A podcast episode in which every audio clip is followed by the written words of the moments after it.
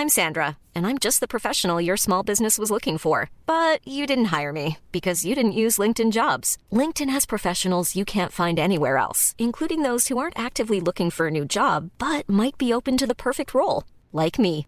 In a given month, over 70% of LinkedIn users don't visit other leading job sites. So if you're not looking on LinkedIn, you'll miss out on great candidates like Sandra. Start hiring professionals like a professional. Post your free job on linkedin.com/people today. Werbung von Avia Life, einem führenden Schweizer Unternehmen in der Longevity-Forschung. Avea bietet mit Nahrungsergänzungsmitteln effektive Lösungen für gesundes Altern und Verjüngung, damit sich Menschen so lange wie möglich gestärkt, lebendig und jugendlich fühlen. Bei der Entwicklung seiner hochwertigen Supplements nutzt Avea deshalb Inhaltsstoffe, die auf der Basis empirisch zusammengetragener und bewerteter wissenschaftlicher Erkenntnisse ausgewählt werden.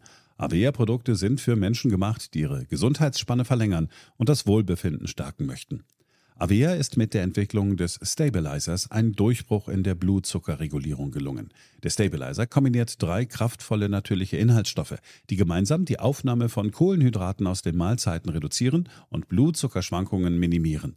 Dadurch können durchschnittlich 40 Prozent der Kohlenhydrate bei der Nahrungsaufnahme blockiert werden.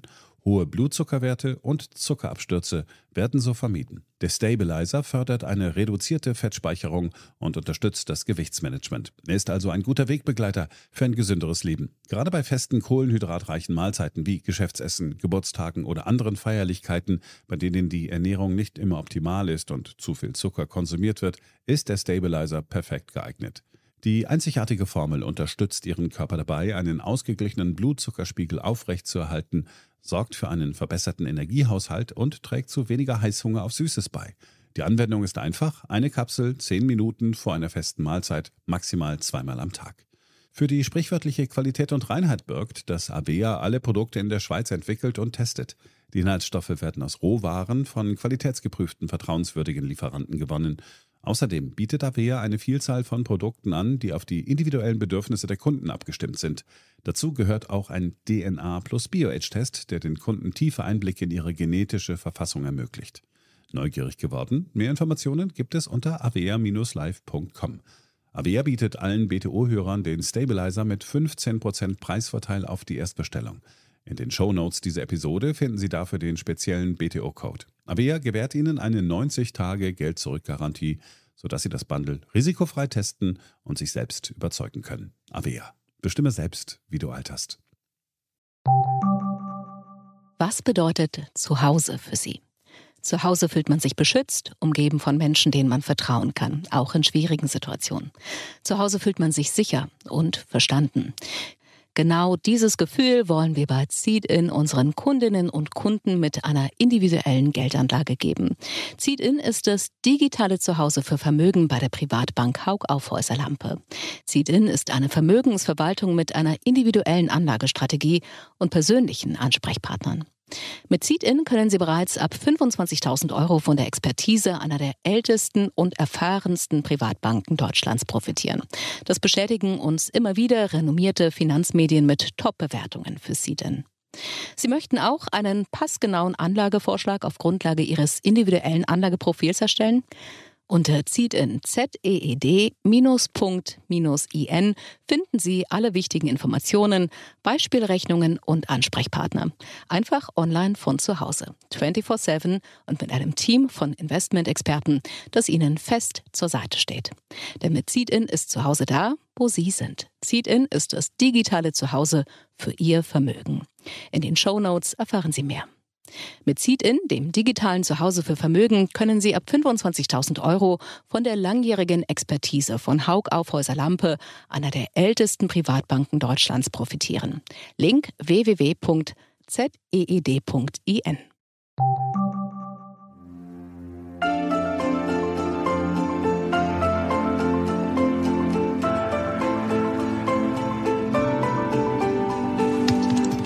BTO Beyond the Obvious 2.0, der Ökonomie-Podcast mit Dr. Daniel Stelter.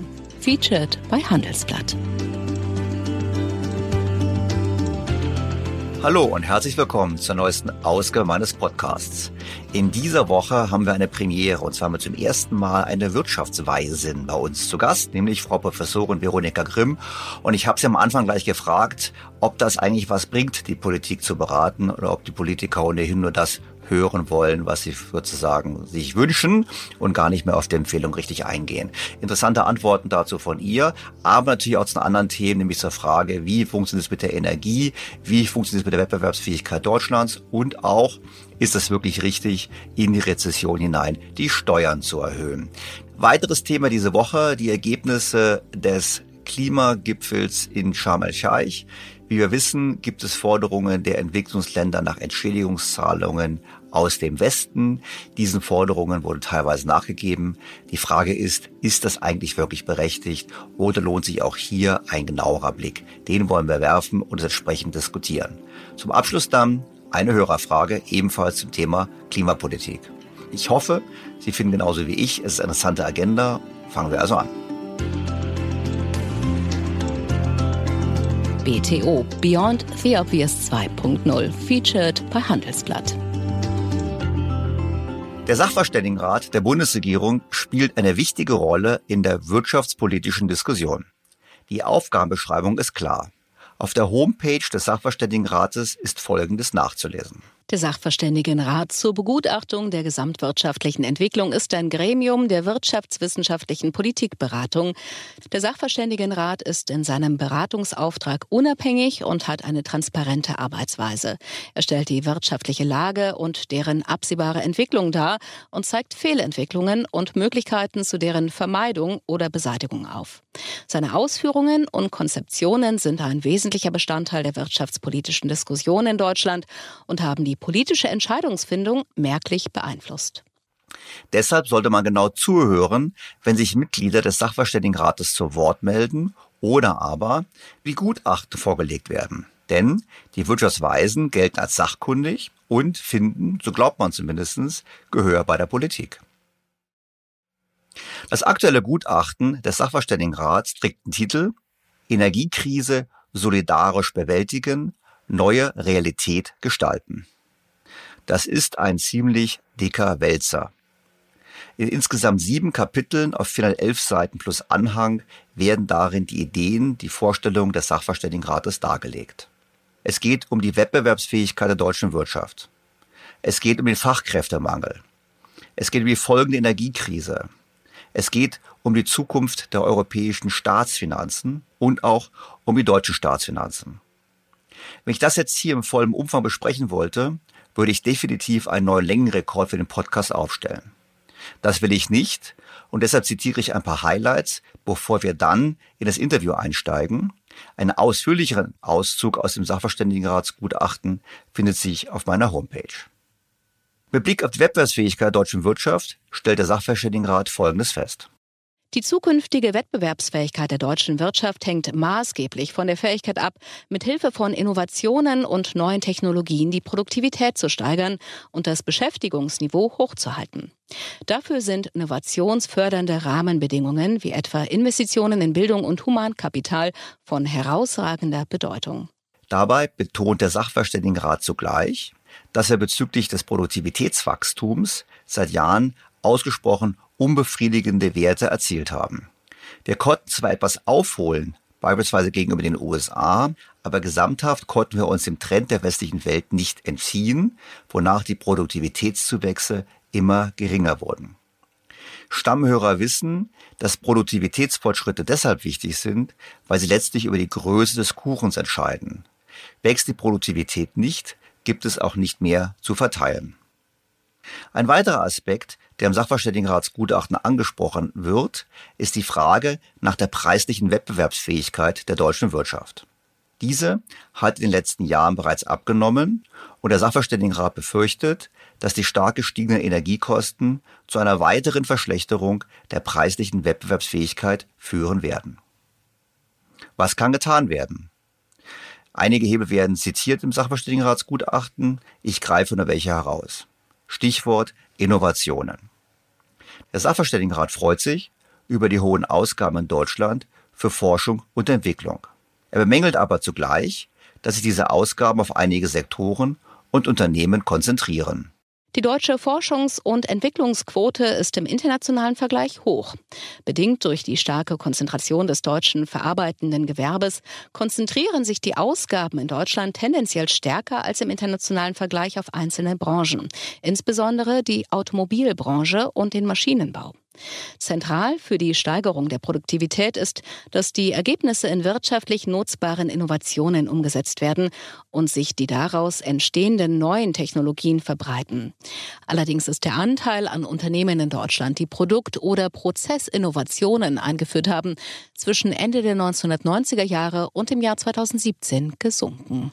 Klartext, wir verbessern die alten Industrien, es gelingt uns aber nicht, in Zukunftsbereichen entsprechend Fuß zu fassen.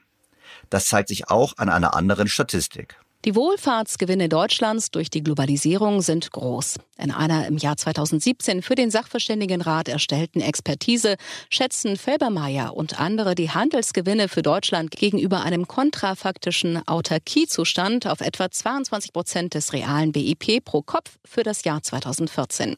Die Wohlfahrtsgewinne nehmen im Zeitverlauf zu.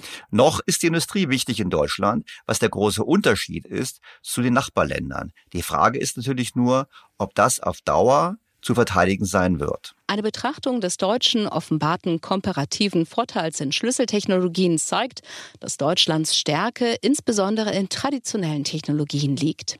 Bei Technologien, die für die Entwicklung von neuen webbasierten Dienstleistungen und der vierten industriellen Revolution bedeutsam sind, hat Deutschland hingegen einen komparativen Nachteil. Insbesondere China ist in diesen Bereichen im komparativen Vorteil. Ich finde, das ist ein erhebliches Warnsignal für die zukünftige Entwicklung Deutschlands. Das gilt natürlich auch und besonders für die demografische Entwicklung. Der Sachverständigenrat widmet dem Thema Fachkräftemangel ein ganzes Kapitel. Und zwar das längste von allen. Es geht dabei vor allem um Qualifikation und Zuwanderung. Der Sachverständigenrat zeigt deutlich auf, dass die bisherige Zuwanderungspolitik vor allem über das Asylsystem nicht die richtige ist, schon gar nicht mit Blick auf den Fachkräftemangel. Die Daten zeigen, dass die Erwerbsbeteiligung von Zuwanderern ohnehin unter der Erwerbsbeteiligung von Zuwanderern aus der Alt-EU oder aber eben den schon länger hier lebenden Menschen liegt. Besonders unterdurchschnittlich ist die Erwerbsbeteiligung von Menschen mit Migrationshintergrund, die über den Asylweg zu uns gekommen sind. Hier stellt sich die Frage, wie wir das in Zukunft ändern können. Erfreulicherweise spricht der Sachverständigenrat beim Thema Fachkräftemangel auch an, dass wir es mit einer Problematik zu tun haben, nämlich der Problematik der Auswanderung. Denn es ist ja nicht nur so, dass wir Zuwanderer brauchen, sondern es ist auch so, dass Fachkräfte das Land verlassen. Hiergegen sollte etwas getan werden, meint der Sachverständigenrat, wobei leider das die einzige Aussage dazu ist. Was genau getan werden sollte, bleibt im Gutachten offen und genau deshalb habe ich dann auch Frau Professorin Veronika Grimm hiernach in unserem Gespräch gefragt. Mit Blick auf die aktuelle Krise spricht sich der Sachverständigenrat dafür aus, die Hilfsmaßnahmen besser an der wirklichen Bedürftigkeit auszurichten und vor allem auch das Energieangebot zu erhöhen. Um die Gaskraftwerke am Strommarkt zu verdrängen und dadurch gleichzeitig Gas einzusparen sowie die Strompreise zu senken, sollten kurzfristig möglichst umfassend Kraftwerkskapazitäten mobilisiert werden. Dadurch würden die aktuell teuren Gaskraftwerke in der Merit Order weiter nach außen verschoben, sodass diese seltener preissetzend sind. Dazu könnten in der kurzen Frist ein Erreichen der ambitionierten Ausbauziele bei den erneuerbaren Energien, die Mobilisierung der Kohlekraftwerke aus der Reserve sowie eine Laufzeitverlängerung der Atomkraftwerke beitragen. Ich finde, das ist zu soft formuliert.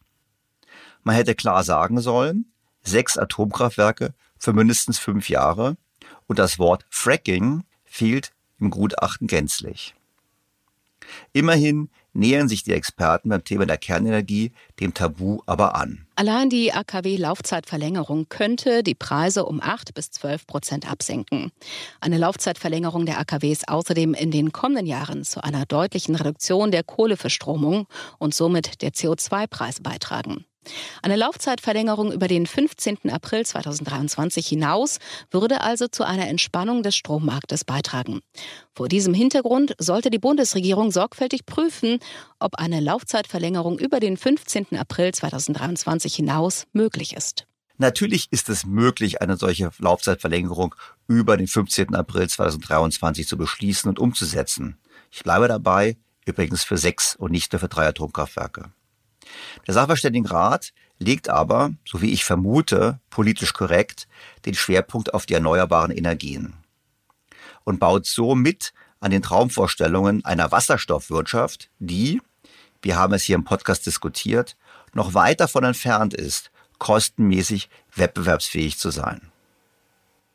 Interessant sind dann auch die Überlegungen zu den deutschen Staatsfinanzen. Hier kommt zunächst eine gute Aussage. Die mittelfristige Tragfähigkeit der deutschen Staatsfinanzen erscheint derzeit nicht gefährdet. Das starke nominale Wirtschaftswachstum im Jahr 2022 trägt trotz der hohen Nettokreditaufnahme maßgeblich zu einer sinkenden Schuldenstandsquote bei. Klartext, unser Staat hat kein Finanzproblem. Aber weil das nicht so sein darf, folgt ergänzend folgende Einschränkung. Die langfristige Tragfähigkeit muss bei der Planung der zukünftigen Staatsfinanzen und veränderten wirtschaftlichen Rahmenbedingungen jedoch weiterhin gewährleistet bleiben. Dazu muss die Schuldenstandsquote einem tragfähigen Pfad mit ausreichendem Risikopuffer folgen. Zudem muss gleichzeitig ein finanzieller Spielraum für das Angehen zukunftsorientierter Aufgaben zur Sicherstellung eines langfristig nachhaltigen Wirtschaftswachstums bereitstehen. Auch das ruft nicht nach höheren Steuern. Dennoch kommt der Sachverständigenrat mit Vorschlägen für höhere Steuern. Was in den Medien vielfach begrüßt wurde, als Signal, dass man endlich die Reichen mehr zur Kasse bittet. Konkret schlägt der Sachverständigenrat vor, die kalte Progression, also die höhere Besteuerung der nur aufgrund der Inflation gewachsenen Löhne und Einkommen, nicht zu korrigieren. So ist der Abbau der kalten Progression grundsätzlich wünschenswert, um einen schleichenden Anstieg der Steuerbelastung zu verhindern. Angesichts der finanzpolitischen Lage ist jedoch fraglich, ob die kalte Progression auch im Jahr 2023 wie üblich abgebaut werden sollte, nicht zuletzt aufgrund der mangelnden Zielgenauigkeit vieler Entlastungsmaßnahmen. Vor diesem Hintergrund wäre es naheliegend, den Abbau der kalten Progression zeitlich zu verschieben. Ich finde das schon merkwürdig.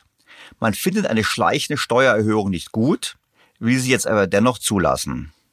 Sind höhere Steuern wirklich der richtige Hebel angesichts von Inflation und vor allem auch absehbarer Rezession? Wir erinnern uns daran, dass Deutschland eines der wenigen Länder ist, welches im kommenden Jahr wohl schrumpfen wird. Denn höhere Steuern und auch die Progression, die im Prinzip gewachsen ist durch die kalte Progression, trifft auch Unternehmen und damit Investitionen. Und wenn dann behauptet wird, was auch der Sachverständigenrat in seinem Gutachten tut, man könnte durch die höheren Steuern quasi die Konsumneigung bei den Privaten dämpfen und so die Inflation, ist es natürlich illusorisch. Wir wissen, die höheren Einkommen haben eine höhere Sparneigung. Das heißt, es wird vermutlich zu gar keiner Einschränkung beim Konsum führen. Also, kurz gesagt, die Logik dieser heimlichen Steuererhöhung verschließt sich mir. Aber damit nicht genug. Der Sachverständigenrat möchte sogar zusätzlich noch die Steuern erhöhen. Insbesondere vor dem Hintergrund der aktuellen Probleme, Entlastungsmaßnahmen zielgenau auszugestalten, erscheint eine ausgleichende Ergänzung durch zielgenauere Steuer- und Abgabenerhöhungen jedoch als denkbar. So könnten eine temporäre Erhöhung des Spitzensteuersatzes oder ein zeitlich streng befristeter Energiesolidaritätszuschlag für Spitzenverdienende in Erwägung gezogen werden. Dies würde die öffentliche Kreditaufnahme und somit den fiskalischen Impuls begrenzen. Dadurch könnte die Inflationswirkung der Entlastungsmaßnahmen reduziert werden. Die Befristung könnte etwa an die Dauer der Gas- oder Strompreisbremse gekoppelt werden. Schauen wir uns das mal an. Nun, temporär. Der eigentlich temporäre Solidaritätszuschlag wird auch 30 Jahre nach der Einheit von den oberen Einkommen immer noch bezahlt. Dazu gehören auch viele Unternehmen. Wie lange das temporär dauern kann, wissen wir alle aus der Schaumweinsteuer. 1902 zur Finanzierung der kaiserlichen Flotte eingeführt, gilt sie auch heute noch, obwohl die Flotte schon längst versenkt ist. Begrenzung des fiskalischen Impulses, Das heißt im Prinzip, wir kompensieren, dass der Staat mehr ausgibt, indem die Unternehmen und die Privaten weniger ausgeben können. Habe ich schon gerade angesprochen, ist natürlich wenig sinnvoll. Unternehmen, die weniger investieren, ist, glaube ich, nicht das, was wir wollen. Und die Spitzenverdiener, die Spitzenverdienenden, wie es so schön im Gutachten heißt, können etwas weniger sparen. Eine Dämpfung des fiskalischen Impulses ergibt sich daraus nicht. Vor allem stellt sich die Frage, warum? Warum brauchen wir mehr Steuern? Schreibt der Sachverständigenrat doch selbst, dass der Staat kein Problem hat. Wir gehen auf das Thema der Steuern und der Notwendigkeit zur Finanzierung des Staates nach meinem Gespräch mit Frau Professorin Grimm nochmals genauer ein. Ausgabenkürzungen übrigens zieht der Sachverständigenrat nicht in Betracht. Mit keinem Wort. Ungeachtet der Tatsache, dass die Mitarbeiterzahl in den Bundesministerien steigt, ohne dass dies zu einer spürbaren Verbesserung der Regierungsarbeit führen würde. Das Einzige, was dann kommt, sind die sogenannten Subventionen. Ein Abbau klimaschädlicher Subventionen könnte mittelfristig zwar die finanziellen Spielräume vergrößern, ist kurzfristig aber kaum realisierbar. Ein umfassender Subventionsabbau sollte mit Blick auf die Verteilungswirkung gut vorbereitet und schrittweise umgesetzt werden. Subventionsabbau ist zweifellos ein wichtiges Thema, wobei das mit den klimaschädlichen so eine Sache ist. Es gibt darin eine Tabelle im Gutachten zum Thema umweltschädliche Subventionen in Deutschland im Jahr 2018. Doch schauen wir uns diese klimaschädlichen Subventionen mal an. Das Umweltbundesamt veröffentlicht regelmäßig eine Tabelle zu diesen sogenannten umweltschädlichen Subventionen. Im Jahr 2018 waren darin einige interessante Positionen. Beispiel. Über 6 Milliarden für die Entfernungspauschale. Klar, die kann man abschaffen, das bedeutet aber nichts anderes als eine Steuererhöhung für die Betroffenen. Das gilt auch für die pauschale Besteuerung privat genutzter Dienstwagen, die hier mit über drei Milliarden angesetzt werden. Ebenfalls auffällig die sogenannte Energiesteuervergünstigung für Dieselkraftstoff mit über acht Milliarden. Auch das ist im Prinzip eine Steuererhöhung, wenn sie wegfällt. Das heißt, wir erkennen im Kern, die meisten Dinge, die als Subventionen beschrieben werden, sind nichts anderes als geringere, höhere Steuern. Auffällig ist auch die Energiesteuerbefreiung für Kerosin. Diese schlägt mit über 8 Milliarden Euro zu Buche, wie auch die Mehrwertsteuerbefreiung für internationale Flüge mit rund 4 Milliarden Euro. Tja, was würde passieren, wenn wir das ändern? Nun, dann lohnt es sich noch mehr, über Dubai oder Katar zu fliegen, statt aus Deutschland direkt nach Asien zu fliegen. Ob das dem Klimaschutz dient, wage ich zu bezweifeln. Ob das den Standort Deutschland stärkt, wage ich aber ebenfalls zu bezweifeln. Vor dem Hintergrund, diese Liste der sogenannten klimaschädlichen Subventionen ist eigentlich mit großer Vorsicht zu genießen und es ist im Prinzip eine sehr einfache Überlegung zu sagen, lasst uns da mal rangehen. Übrigens, es gibt auch andere Themen, die da auftauchen, wo man sich fragt, was macht das da? So werden die Programme zur Förderung von sozialem Wohnraum mit ungefähr 1,4 Milliarden Euro ebenfalls als klimaschädliche Subvention angesetzt. Also, die Schaffung von günstigem Wohnraum ist eine klimaschädliche Subvention. Ich denke, aus den klimaschädlichen Subventionen wird weniger zu holen sein, als man sich vorstellt. Und letztlich ist es nichts anderes als Steuererhöhungen, über die hier geredet wird, wenn diese sogenannten Subventionen wegfallen.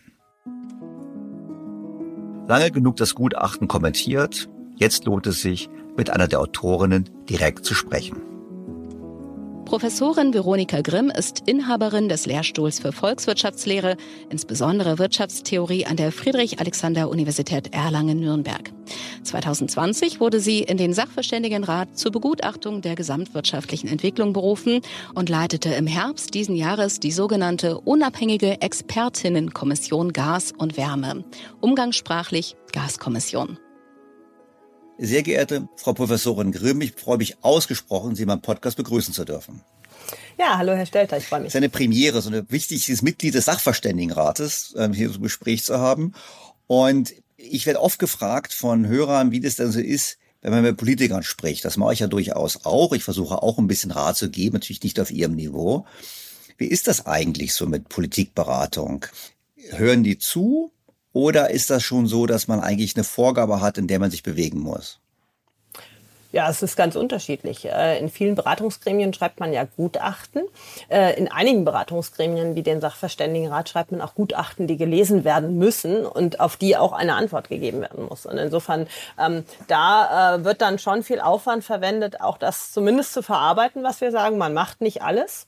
In anderen Prozessen ist es so, wie zum Beispiel jetzt kürzlich in der Gaskommission, da hört die Politik sehr genau zu. Da hat man uns ja Wissenschaftler und aber auch Praktiker, also die Energieversorger, viele betroffene Stakeholder in eine Kommission berufen und uns gebeten, relativ schnell Vorschläge zu machen zur Entlastung bei äh, Gas und Fernwärme. Und da hat man sehr genau zugehört. Da war die Politik auch äh, begleitend mit am Tisch, auch die Ministerien. Und ähm, man hat das jetzt sogar fast so umgesetzt, wie wir es vorgeschlagen haben. Also es ist das ganze Spektrum existiert. Dabei, da habe ich natürlich bewusst gefragt, weil ich folge Ihnen ja auf Twitter und ich habe dann gesehen, dass es da doch Auseinandersetzungen gab. Da gab es so Herrn Horn und andere von der SPD, die gemeint haben, was, Frau Grimm ist für Einmalzahlungen, das entspricht doch nicht unserer Vorgabe habe ich mir gedacht, das ist ja ganz witzig. Da soll man neutral einen Vorschlag erarbeiten, aber eigentlich werden vorher schon Leitplanken definiert, die unter Umständen schon ökonomisch optimale Lösungen verhindern. Ja, das war ganz interessant eigentlich, weil ich hatte vorab ein Interview gegeben, in dem ich tatsächlich gesagt habe, ich sage erstmal gar nichts, wofür ich bin, sondern äh, ich möchte das ja der Kommission jetzt nicht vorgreifen. Und dann hatte ich in dem Interview auch noch gesagt, auf die Frage hin, wie man die Gassparanreize erhalten kann, hatte ich auch noch gesagt, ja, man könnte das machen, indem man eine Einmalzahlung umsetzt. Und das wurde dann rausgegriffen als einzelnes Zitat und verbreitet nach dem Motto, ich hätte da jetzt irgendwie schon eine Vorfestlegung getroffen. Das war ganz interessant. Dann wurde ich angegangen. Ich habe da ehrlich gesagt überhaupt nicht darauf reagiert, weil ich in dem Moment mit anderen beschäftigt war. Es war nämlich sehr aufwendig in der Gaskommission. Insofern habe ich zu dem Zeitpunkt gar nicht reagiert, war aber ziemlich beeindruckt, wie viele Kollegen sich dann äh, für mich eingesetzt haben auf Twitter. Also Twitter hat manchmal auch seine guten Seiten. Das war schon sehr, sehr schmeichelhaft und nett, äh, wie da mit mir umgegangen wurde, ohne meine eigene Beteiligung eigentlich. Aber es heißt nicht, dass es generell schon so ist, dass oftmals so Leinplanken gesetzt werden. Also ich habe jetzt, wir kommen auf das, auf das Gutachten das aktuelle, ich habe frühere auch gelesen und da habe ich so die Vermutung gehabt, das gab es so ein bisschen Punkte, wo da stelle ich Ihnen jetzt mal, da können Sie mir widersprechen, wo man auch so ein bisschen versucht, so ein paar Themen so auch im Sinne der Regierung schon mal so zu definieren. Also bestimmte Themen leicht auszuklammern. Also ist, ist das so oder ist das, ich weiß jetzt nur von mir ein Vorurteil, man muss vielleicht auch das ja verdaubar machen für den Empfänger. Es nützt ja nichts, wenn Sie jetzt ein radikal-liberales Programm Herrn Habeck vorschlagen, nehme ich mal an, und sagen, wir halten das von Energiewende gar nichts. Also gibt es, ist das die Gratwanderung? Sie wollen ja was bewirken, nehme ich an. Sie wollen die Gutachten ja nicht nur schreiben, damit Sie Geld bekommen. Sie wollen ja eigentlich, dass die Politik auch irgendwas bewirkt wirkt. Also erfordert der Brückenbau dann einen Kompromiss? Ähm, Im Fall dieses aktuellen Gutachtens sehe ich das gar nicht so, dass es eine Vorfestlegung gab. Die Themenfindung, die ist ziemlich aufwendig. Wir fangen eigentlich schon im Herbst an, uns Themen zu überlegen, erarbeiten dann Themen und dann gibt es einen Selektionsprozess. Und der Selektionsprozess macht sich an einigen fest. Natürlich zum einen daran, zu was man was sagen muss. Es gibt einfach Themen, die kann man aktuell nicht ausklammern. Ich meine, wir müssen was zur Energiekrise sagen aktuell. Das wäre ja Wahnsinn, wenn wir jetzt ein Gutachten schreiben und uns dazu nicht äußern. Natürlich muss man sich zur Inflation äußern.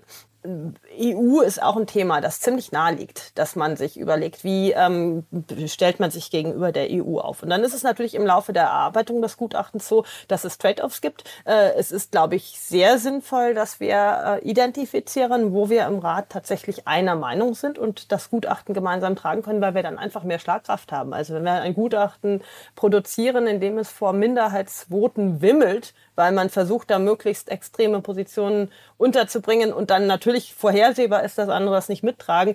Ich glaube, das wäre nicht sehr effektiv. Ich glaube, es ist schon auch gut, die Politik dann zu informieren zu den und den Themen. Gibt es über alle ähm, Akteure hinweg, die im Sachverständigenrat vertreten sind, eine einheitliche Auffassung. Und das ist uns diesmal ganz gut gelungen. Mhm. Ähm, wobei Sie natürlich zu Recht sagen, einiges ähm, ist dann vielleicht auch nicht deutlich genug in einigen Ausprägungen, aber dazu sind wir ja auch alle noch separat in den Medien unterwegs. Wir können uns ja prinzipiell zu allem Möglichen äußern in den Medien. Ähm, aber im Gutachten finde ich das schon ganz gut, wenn wir äh, die wichtigen Themen auch versuchen so zu adressieren, dass wir klar machen, wo gibt es eigentlich gemeinsame Positionen, wo wir denken, es ist unumgänglich, in die und die Richtung weiterzudenken.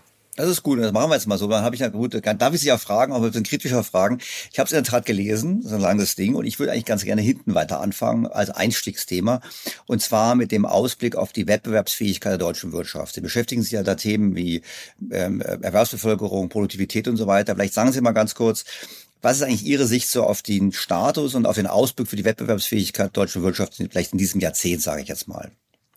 Ja, ich glaube, wir haben eine große Herausforderung vor uns. Hatten wir vorher schon, hatten wir schon bevor äh, der Angriffskrieg Russlands auf die Ukraine begonnen hat, äh, war es ja schon so, dass wir eine Transformation vor Augen hatten bis 2030, die nicht ganz ohne war ähm, die Transformation vor allen Dingen der Industrie in Richtung Klimaneutralität. Ähm, da gibt es äh, viele Transformationspläne, die waren auch eigentlich schon ausdifferenziert in vielen Industrien, zum Beispiel der Stahlindustrie, der Zementindustrie. Da wollte man auf Wasserstoff gehen und als Übergangstechnologie Gas nutzen. Gas äh, war damals relativ billig, zumindest in Europa nicht viel teurer als in anderen Regionen der Welt. Jetzt sind wir in einer Situation, wo sich das ähm, Blatt gewendet hat eigentlich. Eigentlich wird Gas auch dauerhaft in Europa zum Beispiel ungefähr doppelt so so teuer bleiben wie in den USA. Das sind so im Moment die Informationen, die man aus den Terminmärkten ablesen kann. Und daraus ergeben sich natürlich Herausforderungen für die Wettbewerbsfähigkeit der deutschen Industrie, ganz unmittelbare Herausforderungen, aber vor allen Dingen auch Herausforderungen für die Transformationspfade. Zum einen ist es so, dass Wasserstoff und alle klimaneutralen Energieträger natürlich jetzt erstmal relativ zu Gas attraktiver werden. Also es gibt gute Gründe, schneller zu machen. Auf der anderen Seite ist natürlich die Zeit zu überbrücken, bis wir tatsächlich Wasserstoff zur Verfügung haben. Das wird härter, weil es natürlich ziemlich teuer wird äh, mit dem teuren Gas. Und das ist die Herausforderung, die sich äh, uns stellt. Eine der Herausforderungen, wir haben im Gutachten noch andere adressiert, insbesondere die Abhängigkeiten bei Rohstoffen äh, kritischen Rohstoffen, die wir ja brauchen, um die Klimaneutralität zu erreichen. Wir müssen massiv investieren in neue Anlagen und in, bei all diesen Anlagen, bei Windrädern, bei Photovoltaikanlagen, bei Elektrolyseuren, überall braucht man kritische Rohstoffe. Und da existieren massive Abhängigkeiten, sehr einseitige Abhängigkeiten von China und da haben wir uns im Gutachten sehr ausführlich mit beschäftigt. Einerseits mit den Abhängigkeiten, andererseits eben auch mit möglichen Lösungen insgesamt in der Gesamtschau glaube ich, dass man es ein bisschen trennen muss. Also diese mittlere Frist, ich sehe es gar nicht so negativ. Wir müssen uns jetzt schon berappeln und tatsächlich die Herausforderung wirklich in den Blick nehmen, unsere Abhängigkeiten reduzieren bei Energieträgern äh, im Handel und auch äh, in der Verteidigungsfähigkeit. Aber ich würde jetzt nicht schwarz malen. Äh, in der ganz kurzen Frist, da rollt aktuell noch eine Kostenlawine über uns hinüber gerade aufgrund des hohen Gaspreises, der sich ja verzehnfacht hat im Zuge äh, des Angriffskriegs auf die Ukraine, auch nicht, auch hauptsächlich durch das Zutun Russlands. Da muss man natürlich jetzt schon auch seitens des Staates eine Versicherungsfunktion übernehmen, äh, weil sonst würde einfach zu viel Schaden entstehen für die deutsche Wirtschaft. Das würden viele wirklich nicht überstehen, wenn man jetzt den Gaspreis einfach ungebremst so wirken lassen würde. Hm, das verstehe ich auch. Dann wir kommen wir nochmal auf die Transformation zurück gleich. Ich möchte vielleicht ganz kurz hier nochmal einhaken, weil es gibt ja die politische Reaktion auf dieses Thema. Es gibt den Gaspreisdeckel, es gibt Strompreisdeckel. Auf der anderen Seite beschäftigen Sie sich im Gutachten auch durchaus mit dem Thema Angebot. Ich meine, Sie haben in dem Gutachten, was Herrn Habeck sich nicht freut, ja eigentlich sehr schön dargelegt, dass äh, eine längere Laufzeitverlängerung der Kernkraftwerke den Strompreis äh, dämpfen würde. Und das wäre sicherlich das, was alle freuen würde. Und das fand ich sicherlich schon mal gut. Ich hätte die Frage natürlich aufgeworfen, warum warum sie da ähm, nicht noch war mal so mutiger gewesen wären. Sie hätten ja auch sagen können, es gibt sechs funktionsfähige Atomkraftwerke in Deutschland. Wir könnten ja auch sechs Atomkraftwerke laufen lassen und dann auch eben für sagen wir mal, läng längeren Zeitraum, weil wir hätten eine Klimawirkung, wir hätten eine Strompreiswirkung. Und zum anderen habe ich zumindest das Wort des Frackings habe ich äh, gar nicht gefunden im Gutachten. Vielleicht habe ich es auch überlesen, dann können Sie mich korrigieren. Nur es gibt ja auch Studien, ähm, auch von, von anerkannten Wissenschaftlern, die eben sagen, dass Fracking äh, durchaus ähm, mit beherrschbarem Risiko auch in Deutschland äh, genutzt werden könnte. Das wäre noch auch Hebel. Also ich meine, war Fracking ein Tabu und bei Atomkraft musste man so einen Mittelweg finden im Gutachten oder bin ich jetzt wieder etwas ketzerisch?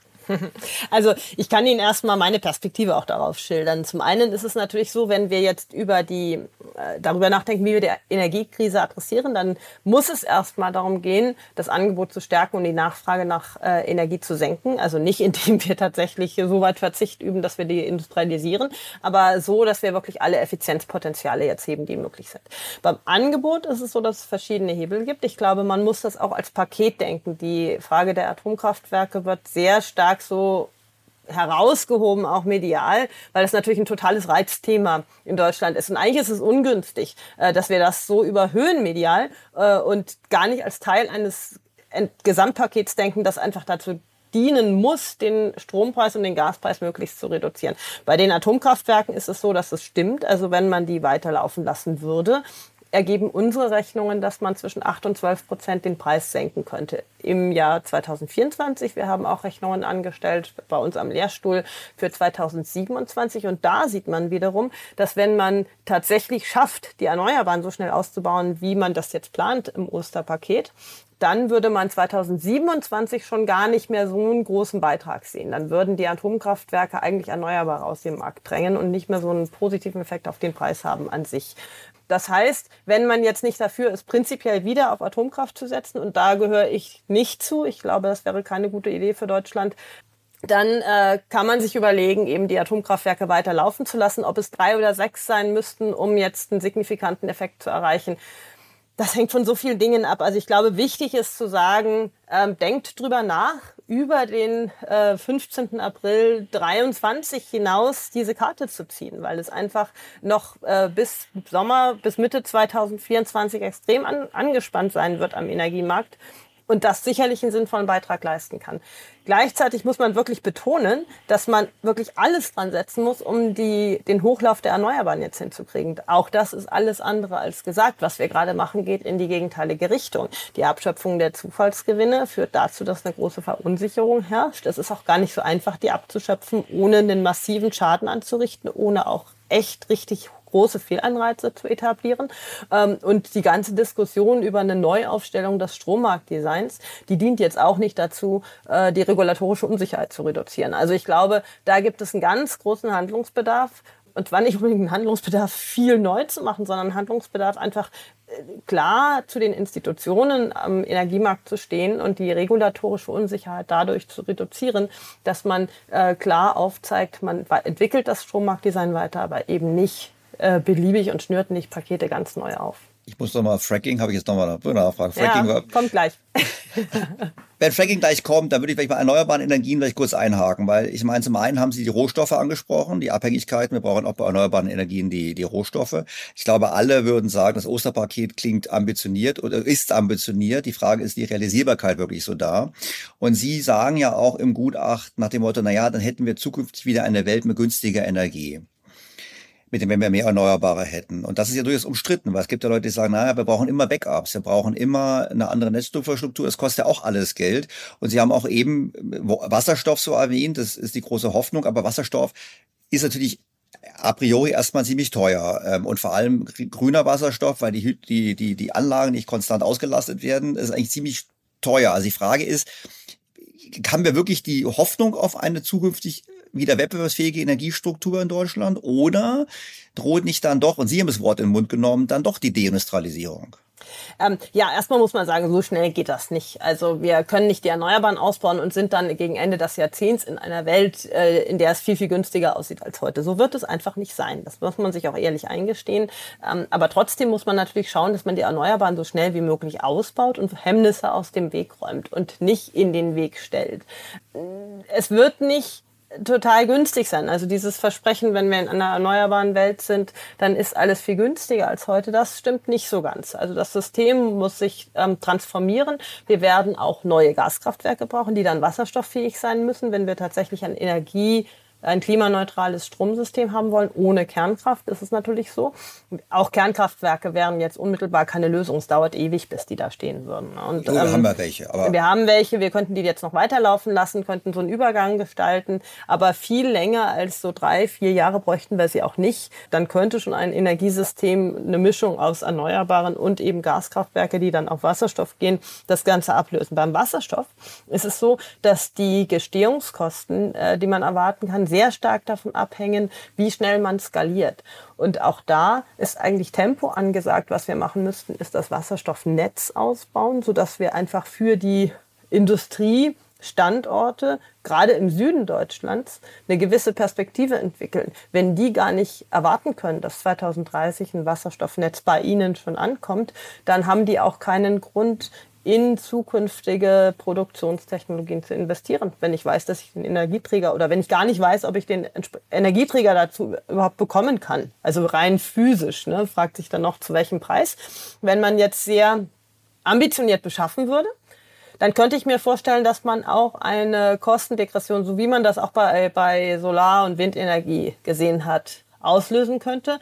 Aber man muss natürlich dann wirklich skalieren. Man muss wirklich großvolumige Verträge für Wasserstoff oder erneuerbare Energieträger, Ammoniak zum Beispiel, aus aller Welt abschließen mit langen Laufzeiten und würde dann aber auch das private Kapital finden, ähm, das nötig ist, um diese Anlagen zu bauen. Also Finanzierung scheint mir nicht so ein großes Problem zu sein. Wir waren unterwegs weltweit. Es sind eigentlich viele Investoren da, die sagen, wenn es da Verträge gibt, wenn da Verträge abgeschlossen werden und wenn die Skala stimmt, also wenn es groß genug ist, ne, dass es sich tatsächlich lohnt, ähm, mit Blick auf die Stückkosten äh, für eine Tonne Wasserstoff dann, dann äh, gibt es, glaube ich, schon auch die Investoren, die da sehr, sehr gerne einsteigen würden, diese Wertschöpfungsketten aufzubauen. Also das ist ein Grund, schnell zu agieren. Man muss eigentlich wirklich schnell einkaufen, weil das kommt ja dann erst Stück für Stück an. Es muss ja alles gebaut werden, die ganze Infrastruktur muss aufgebaut werden, um es dann nach Deutschland auch zu verschiffen. Die Länder sind vielfältig. Äh, Australien, ähm, in Kanada äh, könnte man sich das vorstellen. In Skandinavien könnte man sich was vorstellen. Schottland ist eigentlich gut geeignet. Island. Also es gibt ganz viele Länder. Chile äh, ist gut geeignet. Es ja. gibt ganz viele Länder, wo es viele Optionen gibt. Namibia ist auch im Gespräch. Aber man muss natürlich die Wertschöpfungsketten aufbauen und schauen, dass das auch ankommt. Dafür braucht man Vorlauf und dafür muss man eigentlich jetzt relativ schnell agieren. Letzter Grund, warum man schnell sein muss, eigentlich die Entwicklung in den USA. Ne? Also wir haben jetzt in den USA mit dem Inflation Reduction Act werden wir massive Begünstigungen für klimafreundliche Technologien haben. Und das zieht viel Produktionskapazitäten und Rohstoffe und Vorprodukte ab dorthin. Je schneller wir sind, desto größeren Teil vom Kuchen kriegen wir auch ab, weil die Produktionskapazitäten für Elektrolyseure, für Logistiklösungen und so begrenzt. sind weltweit begrenzt. Also da stehen wir dann hinten an, wenn wir jetzt die davonziehen lassen. Das stimmt, aber jetzt muss ich auch mal nachhaken, wenn wir das machen und die Transformation machen und wir haben dann trotzdem auf Dauer deutlich höhere Energie als in anderen Ländern. Wenn ich jetzt Unternehmer bin, dann frage ich mich doch, naja gut, ich höre jetzt Frau Grimm erzählt mir das ganz nett und leicht kommt das Netz ja mal bei mir an, weiß ich nicht so richtig. Aber ich, wenn ich jetzt heute einen Standortentscheid habe, wo ich meine Kapazitäten aufbaue weiter, dann gehe ich vielleicht lieber gleich nach Skandinavien, nach, nach, nach Norland oder ich gehe in die USA, wo Gas signifikant billiger ist und billiger bleiben wird. Weil ähm, ich einfach auf Dauer energiemäßig nicht wettbewerbsfähig werde. Ja, ich glaube, man darf das nicht so ganz schwarz-weiß sehen. Energie ist ja auch nur ein Teil äh, der Produktionsfaktoren. Äh, wir haben uns das auch im Jahresgutachten ja angeguckt. Also wenn man sich die äh, Industrie anguckt, dann gibt es natürlich die energieintensive Industrie, für die ein großer Anteil, äh, Kostenanteil auch auf Energie zurückgeht. Es gibt aber auch viele Unternehmen, bei denen der ähm, Anteil der Energiekosten an den Gesamtkosten eigentlich nicht groß ist, ne? wo auch andere Faktoren reinspielen, Fachkräfte, ähm, äh, die äh, Wertschöpfungsketten, in die man eingebunden ist. Äh, insofern würde ich das nicht so schwarz-weiß sehen. Ich glaube, wir werden sicherlich eine Verschiebung von Produktion beobachten. Das war auch schon vor dem Krieg so, äh, dass man eigentlich erwarten konnte, dass, eine, dass bestimmte Produktion, die sehr energieintensiv ist, abwandern würde. Ähm, zum Beispiel bei Ammoniak kann man vermuten, dass da auch dauerhaft vieles ähm, sich verlagern wird. Einfach deswegen, weil ja Ammoniak einer der ersten Wasserstoffträger äh, sein wird, die ähm, genutzt werden. Also Ammoniak wird als Substanz genutzt werden, um Wasserstoff nach Europa zu transportieren weil man Wasserstoff nicht in Reinform transportieren kann. Man muss es an irgendeine, irgendwas binden, um es flüssig zu machen oder tiefkühlen. Äh, und Ammoniak ist eine Substanz, für die es schon die Infrastrukturen gibt. Es gibt ungefähr 140 Schiffe weltweit, mit denen man Ammoniak schon transportieren kann. Es gibt die Hafenanlagen und so weiter. Und klimaneutralen Ammoniak in Deutschland zu produzieren, dafür müsste man den Wasserstoff in Deutschland produzieren. Aber wenn ich jetzt reinen Wasserstoff in Deutschland produziere, dann werde ich den erstmal für andere Dinge verwenden, nämlich für die Dinge, für die ich reinen Wasserstoff brauche und wird den Ammoniak äh, dann importieren. Insofern da würde ich denken, dass sich was tun kann. Das war auch schon vor äh, dieser Zeitenwende eigentlich die Erwartung. Also es wird sich was tun, aber in den anderen Industrien, wenn man jetzt guckt nach der Ölkrise zum Beispiel, da haben wir ja auch einen Energiepreis. Der hat aber gehabt. die ganze Welt getroffen, nicht? Der hat, da, da der hat die ganze Welt getroffen. Und ähm, die deutsche Industrie hat darauf so reagiert, dass sie einerseits äh, ihre Komposition leicht verändert hat, aber nur leicht.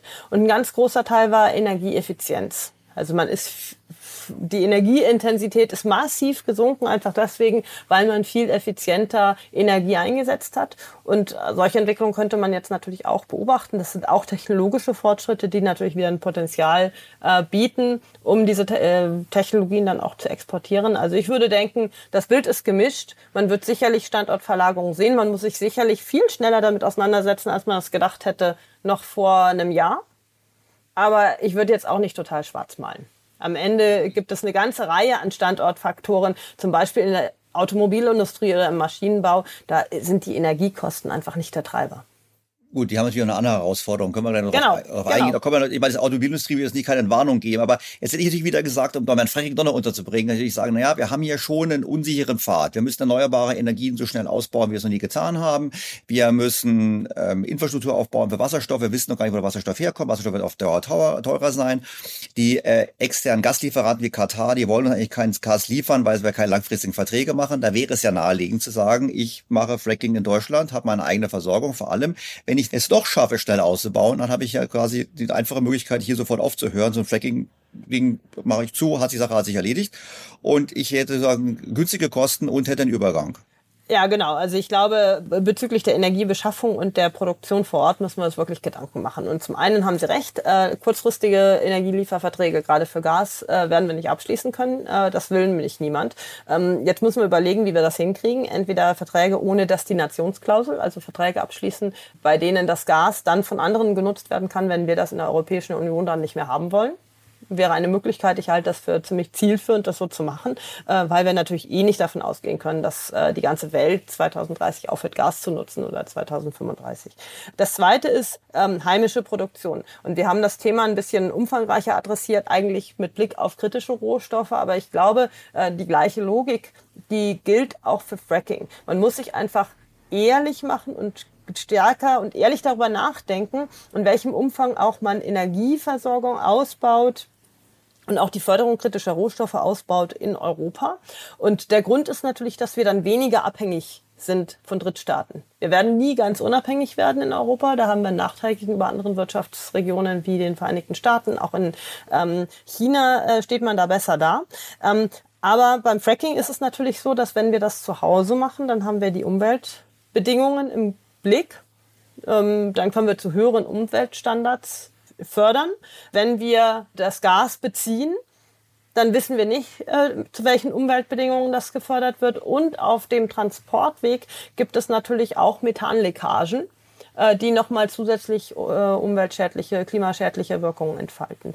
Und das muss man natürlich gegeneinander abwägen. Es gibt schon Vorbehalte, auch sicherlich bedenk belastbare Vorbehalte gegen Fracking. Ist eine sehr stark äh, bewohnte äh, Gegend in Europa. Ne? Man muss eben auch fragen, möchte man das so nah dort machen, wo Menschen wohnen? Äh, kann man die Akzeptanzprobleme lösen?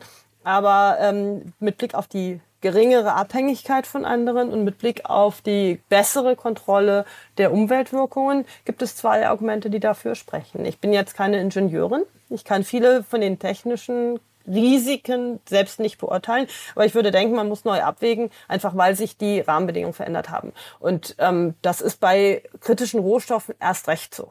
Bei kritischen Rohstoffen ist es so, dass wir dadurch, dass China die Wertschöpfungsketten sehr stark integriert hat und die Preise sehr stark gedrückt hat, wahrscheinlich auch durch Subventionierung, ist es so, dass sich weltweit eigentlich äh, die Exploration und die Förderung von kritischen Rohstoffen einfach nicht gelohnt hat. Und das hat dazu geführt, dass wir in, der, in den westlichen Industriestaaten sehr stark abhängig sind von China und das müssen wir adressieren. Das ist ganz dringend, sonst haben wir nämlich die Grundlage unserer Transformation irgendwann nicht mehr, falls sich äh, zum Beispiel zwischen den USA und China die Lage verschlechtert. Genau, und was Gas betrifft, kann ich in der Tat eine Podcast-Folge empfehlen. Da habe ich mich einen Fachmann gehabt, Professor, der äh, sehr ausführlich erklärte, was technisch machbar ist wo die Risiken, wie die beherrscht werden können. Jetzt blicken wir mal ganz kurz ein bisschen weiter. Ich habe es verstanden, wir haben eine Herausforderung, eine akute. Es wird jetzt angegangen, hoffentlich. Angebotsausweiterung hätte man ein bisschen mehr machen können. Jetzt haben Sie ja am Anfang schon gesagt gehabt, ja, wir haben eine andere Herausforderung. über die Herausforderung hat der Sachverständigenrat ja schon in der Vergangenheit geschrieben und als letztes Jahr im Herbst äh, angefangen haben, sich zu überlegen, da haben Sie schon drüber nachgedacht. Und Sie greifen die ja auf. Ich meine, wir haben in, dem, in Ihrem Bericht sehr ausführliche Überlegung zum Thema ähm, Zuwanderung, aber auch zum Thema Produktivität. Und ich fand sie so ein bisschen, erstaunlicherweise ein bisschen, ein bisschen freundlich, so gemeint, ja, Deutschland hat ganz gute Produktivitätsfortschritte erzielt. Wenn man das Chart aber anschaut, stellt man fest, dass eigentlich Deutschland verglichen mit den Vergleichsländern, die sie haben, eigentlich am unteren Ende war der Produktivitätszuwächse. Wir hatten einen schönen Beschäftigungsaufbau, aber eigentlich waren die Produktivitätszuwächse nicht so da. Und dann sagen sie, ja, Deutschland investiert für eine Forschung und Entwicklung, schreiben aber auch, richtigerweise, dass die sehr konzentriert ist auf Maschinenanlagenbau und wir bei vielen zukünftigen Technologien eigentlich nicht mit dabei sind. Also vielleicht gehen wir das mal ganz kurz durch. Ähm, Herausforderung Produktivität und dann Herausforderung Erwerbsbevölkerung. Was müssen wir tun? Äh, was müssen wir wirklich dringend tun? Was wollen Sie, dass die Bürger den Politikern sagen? Macht das endlich, damit wir den Wohlstand perspektivisch sichern können. Ja, das ist natürlich nicht so einfach zu sagen. Da können wir eigentlich in die ganzen Gutachten der vergangenen Jahre gucken. Wir haben uns mit vielen verschiedenen Fragen befasst, äh, angefangen mit der Demografie. Ist ja auch ein ganz wichtiges Thema. Wie gehen wir eigentlich mit dem demografischen Wandel um? Fachkräftesicherung ähm, und überhaupt Arbeitskräftesicherung ist eigentlich eine Herangehensweise. Äh, da gibt es verschiedene Hebel. Äh, der eine ist natürlich im Strukturwandel Weiterbildung, dass man einfach dafür sorgt, dass die Menschen einfach dafür vorbereitet sind, die Tätigkeiten, die anfallen, auch umsetzen und auch leisten zu können. Weiterbildung ist ja auch ein Kanal, der dafür sorgen kann, dass am Ende eine längere Lebensarbeitszeit möglich ist. Das ist ja eine Forderung, die immer auf ganz viel Widerstand stößt, aber wo man eigentlich sagen muss, wir kommen gar nicht darum herum, den Renteneintritt so äh, zu verschieben, dass einfach das Erwerbsleben aufgeteilt ist auf ungefähr ein Drittel Ruhestand und zwei Drittel Erwerbstätigkeit weil wir sonst einfach äh, die Rentenversicherung perspektivisch nicht finanzieren können. Der Zuschuss ähm, zur gesetzlichen Rentenversicherung aus dem Bundeshaushalt wird einfach immer weiter ansteigen sonst. Und ähm, da gibt es natürlich ein paar andere Hebel. Man kann jetzt die Erwerbsbeteiligung von Frauen erhöhen. Das bringt aber nicht unbedingt was, weil natürlich auch die Ansprüche dann steigen.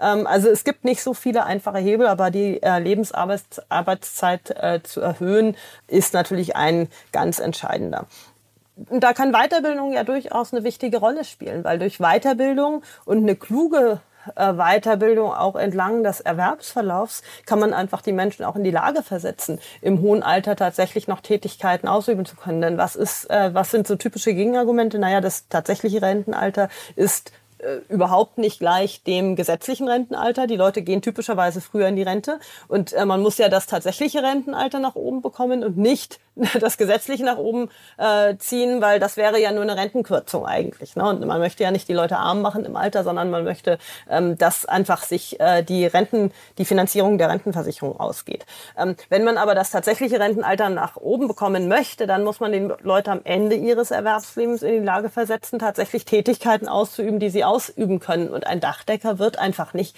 bis 70 auf dem Dach arbeiten. Das ist einfach völlig unrealistisch. Insofern ist Weiterbildung in vielerlei Hinsicht wichtig mit Blick auf den Strukturwandel und auch mit Blick darauf, dass wir einfach einen, äh, einen Erwerbsleben haben werden, wo sich die Tätigkeiten öfters ändern. Zum einen aber eben auch, man schauen muss, dass die Leute auch tatsächlich länger arbeiten können. Das leuchtet mir alles ein, aber Sie haben ähm, sehr stark gesprochen über Qualifikation und da war ein wichtiges Thema, war die Qualifikation gerade in dem Bereich der Nicht-Qualifizierten. Das war ein ganz großes Thema im Gutachten, wie ich es richtig verstanden habe. Wir haben einen großen Anteil an Menschen, mit einer geringen oder nicht vorhandenen Qualifikation. Da ist die Frage für mich so, habe ich so ein bisschen vermisst, so da wird ja über Angebote gesprochen und für mich war so ein bisschen die Frage nach dem Motto, ja gut, Angebote nützen ja nichts, wenn die Menschen keinen keinen Anreiz haben, diese Angebote anzunehmen. Das war so ein bisschen, wo ich so einen Hänger hatte und sagte nach dem Motto, wie brücken wir das? Und damit verbunden würde ich auch ein Thema ansprechen, was Sie im Gutachten ja auch drin haben. Sie haben sich ja angeschaut, die Erwerbsbeteiligung nach den Herkunftsländern, Herkunftsregionen und die Zuwanderungswege. Und da muss man ganz offen ansprechen, dass eben der bei uns in Deutschland äh, zudem genutzte Zuwanderungsweg über das Asylverfahren eben dauerhaft dazu führt, dass wir Leute haben mit einer deutlich geringeren Erwerbsbeteiligung. Und das können wir uns natürlich vor dem Hintergrund der Ihnen, von Ihnen genannten Bewegung eigentlich nicht, eigentlich nicht leisten. Also insofern war meine Frage, wenn ich jetzt mal verbinde, dieses Bildungsthema, Qualifikationsthema und mit dem Zuwanderungsthema, dann haben wir natürlich schon auch ein Thema wie Spracherwerb und ähnliches, was ein entscheidender Faktor ist. Und da wäre meine Frage eben, ob man, ob man da nicht noch viel mehr machen müsste. Ja, genau. Das Zuwanderungsthema hatte ich jetzt erstmal ausgeklammert. Vielleicht noch ganz kurz äh, zu den Geringqualifizierten, äh, die ja auch wir adressieren. Das hängt aber zusammen, glaube ich. Ähm, also meine These wäre, es hängt zusammen. Ja? Es, es hängt zusammen, aber eben nicht nur. Ich glaube, bei den Geringqualifizierten ist eben ein ganz wichtiger Kanal, dass man auch eine aussuchende Beratung macht und das sehr, sehr früh schon adressiert. Man muss eben da auch vorausschauend Menschen daran gewöhnen, weiter zu lernen, weil natürlich die Bereitschaft, Weiterbildung überhaupt zu nutzen, die ist natürlich bei denjenigen relativ gering, die schlechte Erfahrungen äh, im Bildungssystem gemacht haben und die eben total froh sind, dass sie nicht mehr lernen müssen und die dann auch lange schon nicht mehr gelernt haben. Ne? Das ist natürlich für alle, die im Bildungssystem arbeiten und auch Freude daran haben, Neues zu erwarten, erarbeiten und dabei auch Erfolgserlebnisse haben. Für die ist das natürlich einfach zu sagen, aber für jemanden, der immer gescheitert ist und ähm, für den das einfach eine unglaublich harte Nuss äh, war, im Bildungssystem zu bestehen, ist das was ganz anderes. Und da muss man eben aufsuchend auch den Menschen Optionen aufzeigen und ihnen klar machen, dass ihnen das tatsächlich auch weiterhilft und ihnen was bringt und die Angebote natürlich auch auf die Men Menschen zuschneiden. Man darf die Menschen dann eben auch nicht überfordern mit äh, Angeboten, äh, die, sie, die ihnen eigentlich nichts bringen, weil sie sie überfordern. Mit Blick auf die Zuwanderung ist es tatsächlich so. Wir haben ähm, eigentlich eine Tradition, Zuwanderung vor allen Dingen damit zu verbinden, dass Menschen als Flüchtlinge kommen und auch die Ausländerbehörden in den Kommunen angesiedelt sind ja eher darauf ausgerichtet, zu überprüfen, ob überhaupt jemand berechtigterweise zu uns kommt. Das ist ja so ein bisschen die Logik. Aber das ist natürlich überhaupt nicht die Logik, die wir brauchen.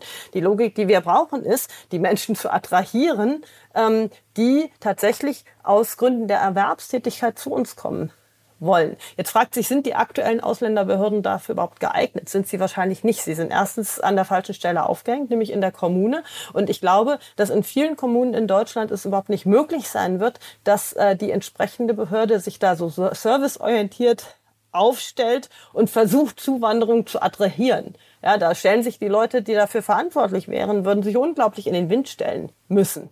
Das ist nicht klug und deswegen schlagen wir im Gutachten auch vor, ähm, das Ganze auf eine höhere Ebene zu ziehen, mindestens auf Landesebene und dann eben als Serviceagentur für Zuwanderung zu gestalten und ähm, auch ganz gezielt äh, verschiedene Wege zu nutzen und verschiedene Vereinfachungen anzustreben.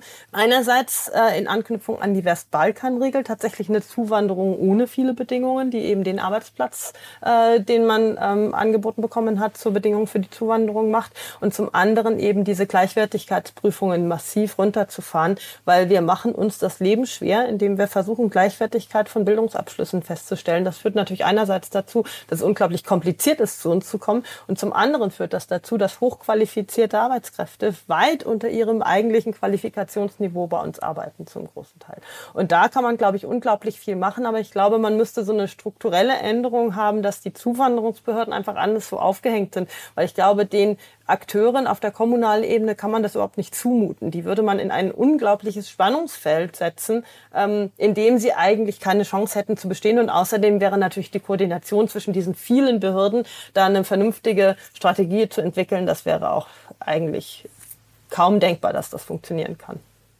Sie haben im Gutachten ja, was mich sehr gefreut hat, auch angesprochen, es müssten Maßnahmen ergriffen werden, um die Abwanderung von Fachkräften zu verlangsamen.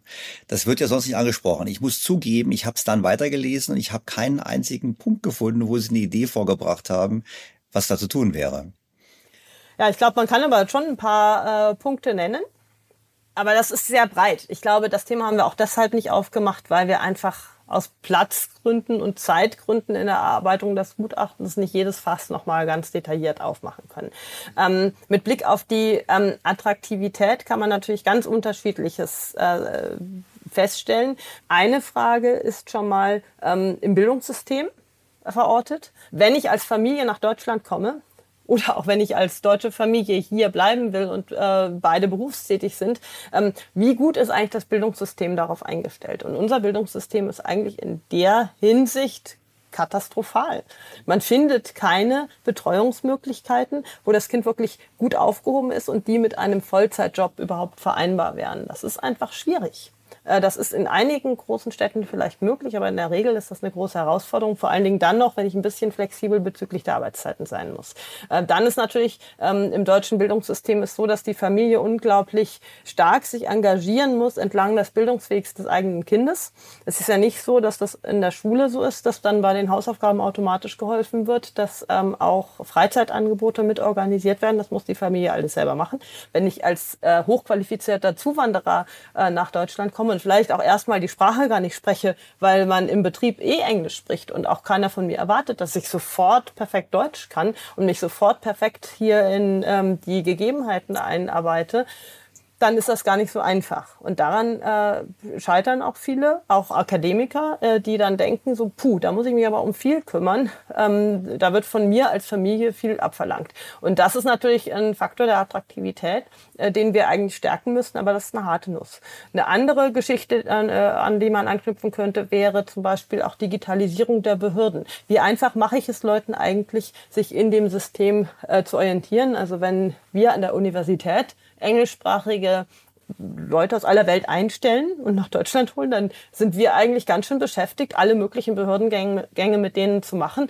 Äh, das geht von der Anmeldung über die Eröffnung eines Bankkontos bis hin äh, zur Vermittlung einer Wohnung weil man es auch nicht so einfach hat, bei uns überhaupt äh, eine Bleibe zu finden. Und das sind natürlich alles Komplikationen, die die Leute auch abschrecken. Also ich glaube, da gibt es ganz viel zu tun, sowohl beim Service des Staates, auch bei der Willkommenskultur, die wir an den Tag legen, aber eben auch mit Blick auf die Familie. Ähm, wie äh, gut integriert unser System eigentlich äh, die Familien und die Kinder äh, von Zuwanderern, die wirklich aus Erwerbsgründen kommen und auch andere Optionen haben. Ja gut, es geht, es ging ja auch um Leute, die abwandern. Es wandern ja auch Deutsche ab. Und ich muss ja, zugeben, ja, äh, Sie haben jetzt viel gesagt, aber Sie haben natürlich die Steuernabgabenquote nicht angesprochen. Und ich meine, die Steuernabgabenquote in Deutschland ist unter Frau Merkel um drei Prozentpunkte vom BIP gestiegen, laut OECD. Hier gibt es immer diese Studien, wenn Sie als Angestellter bei uns, also gerade äh, Belastung ist sehr groß natürlich für Angestellte, für alleinstehende Angestellte. Und da ist der ist ja, wenn ich jetzt in Indien sitze und gucke mir auf die Welt an, dann gucke ich mir an, okay, wo kann ich die Sprache, aber ich gucke mir auch an, wie viel bleibt bei mir in der Tasche. Und da ist Deutschland nicht so attraktiv. Also ich hätte jetzt eigentlich erwartet, dass das Thema auch kommt. Sie haben ja im Gutachten was ganz anderes vorgeschlagen, weil Sie haben ja sogar vorgeschlagen, eigentlich äh, die Steuern zu erhöhen. Und da wollte ich dann doch schon drauf kommen, weil ich mir dachte so, ich bin ja, wissen Sie, das heißt, wer ist bei uns besser verdiener oder reicher? Ich meine, es sind bei Facharbeiter, bei Fachkräften sind wir genau bei den Leuten. Also wir wollen einerseits, haben Sie gesagt, wir wollen die Fach, Fachkräfte halten und zum anderen wollen sie, haben sie vorgeschlagen, die Steuern zu erhöhen, was Herrn Truger selig gefreut hat. Ich glaube, Herr Truger möchte immer die Steuern erhöhen. Das kann ich mir nicht verkneifen, den Kommentar. Ähm, das habe ich schon gewundert. Und da muss ich sagen, nach dem Motto, okay, für die Topverdiener ist dieser Solidaritätszuschlag nicht weggefallen. Äh, das zahlen ja auch Unternehmen, es zahlt ja nicht nur der Einzelne. Und der Staat hat doch eigentlich was die Staatsfinanzen betrifft, da überhaupt kein Problem. Ich meine, die anderen im Euroland sind viel höher verschuldet. Also müssen Sie mir erklären, wieso wir noch, noch höhere Steuern brauchen ja, bin ich jetzt froh, dass Sie mich das gefragt haben, ähm, weil dann kann ich auch aufklären, warum das mit Blick auf die Attraktivität natürlich überhaupt keine Auswirkungen hat. Weil das, was wir vorgeschlagen haben, also was im Gutachten steht, jetzt ähm, haben Sie ja schon erwähnt, dass das vielleicht der eine etwas weiter interpretiert und der andere etwas enger interpretiert. Das, was im Gutachten steht, ist im Endeffekt, ähm, dass wir kritisieren, dass die Entlastungsprogramme nicht zielgerichtet umgesetzt wurden. Und äh, das ist, glaube ich, schon ein großes Problem, dass wir keine Möglichkeit haben, in so einer Krisensituation tatsächlich zielgerichtet denjenigen zu helfen, die stark belastet sind und die es auch nicht selbst tragen können. Stark belastet zu sein, das ist in dieser Krise sehr kompliziert, weil zum Beispiel je nachdem, mit welchem Energieträger ich heize, bin ich sehr, sehr unterschiedlich stark belastet. Jemand, der Gas mit Gas heizt, der hat eine Belastung von 3.500 bis 4.000 Euro mehr pro Jahr als äh, die restlichen Haushalte. Das ist für einen Haushalt, der nicht viel hat, ähm, eigentlich nicht tragbar. Ah ja, die äh, darüber hinausgehende Belastung durch Inflation ähm, auch äh, sehr umfangreich ist. Das ist natürlich problematisch jetzt. Wenn wir die Leute entlasten wollen, dann kommen wir eigentlich nicht drum rum, auch denjenigen, die eine Villa besetzen und ihren Pool heizen wollen, äh, eine gewisse Entlastung zum Beispiel für ihren Gasverbrauch zukommen zu lassen. Dann äh, wurden solche Sachen wie Tankrabatt äh, umgesetzt, wo einfach äh, Quatsch, der war was totaler einfach Quatsch ist, ne? ja. Und äh, wo ich auch denke, naja, da sind eben auch Menschen wie ich eben äh, entlastet worden, obwohl wir es wirklich gar nicht brauchen. Und viele ärmere Menschen nicht, die haben nämlich gar kein Auto und profitieren davon überhaupt nicht. Und äh, vor dem Hintergrund ähm, finde ich auch, dass man sich durchaus mal so eine Spitze nicht verkneifen sollte, zu sagen, es gibt Möglichkeiten, das auszubalancieren. Und das wäre eine zeitlich befristete Besteuerung von äh, Gutverdienenden oder eben ein Rausschieben der, äh, äh, des Ausgleichs der kalten Progression. Man muss das ja nicht komplett ausgleichen, man kann es ja so machen, dass man da äh, ein Stück weit von der Entlastung, die eigentlich unberechtigterweise oder ungewollt dort angekommen ist, wieder einsammelt. Darüber hinaus würde ich jetzt eigentlich nicht denken, dass man in Deutschland die Steuern erhöhen sollte. Da können wir uns aber durchaus in der Interpretation unterscheiden. Ich hatte ja schon gesagt, jeder darf ja über das Gutachten hinaus. Äh, wir einigen uns auf, auf den Text ähm, und jeder sagt darüber hinaus, was er ähm, glaubt, äh, richtig, äh, was richtig ist. Und äh, es ist natürlich so, dass das Gutachten ja vorab geleakt ist und die Vorberichterstattung hat sich sehr, sehr stark auf diesen Punkt äh, fokussiert, der eigentlich eine Ziffer im Gutachten ist. Ja, vor allem ich habe das so, ich habe das so ein bisschen, ich ich höre Ihnen zu und habe mir gedacht, ja gut, also ich, ich ich folge ihm, dass es nicht zielgerichtet ist, etc. etc. Dann sage ich mir jetzt nach dem Motto, na gut, also ich heize jetzt mit Öl, nicht mit Gas. Also ich kriege ja zum Staat sowieso kein Geld. Also ich bin zwar wahrscheinlich besser Verdiener, aber ich kriege ja kein Geld. Warum aber Sie haben ein Auto. Ich habe ein Auto, das kann man vielleicht sagen, ich bin letztes Jahr wenig gefahren, ich fahre mit der Bahn, ich bin vielleicht gar nicht so viel gefahren.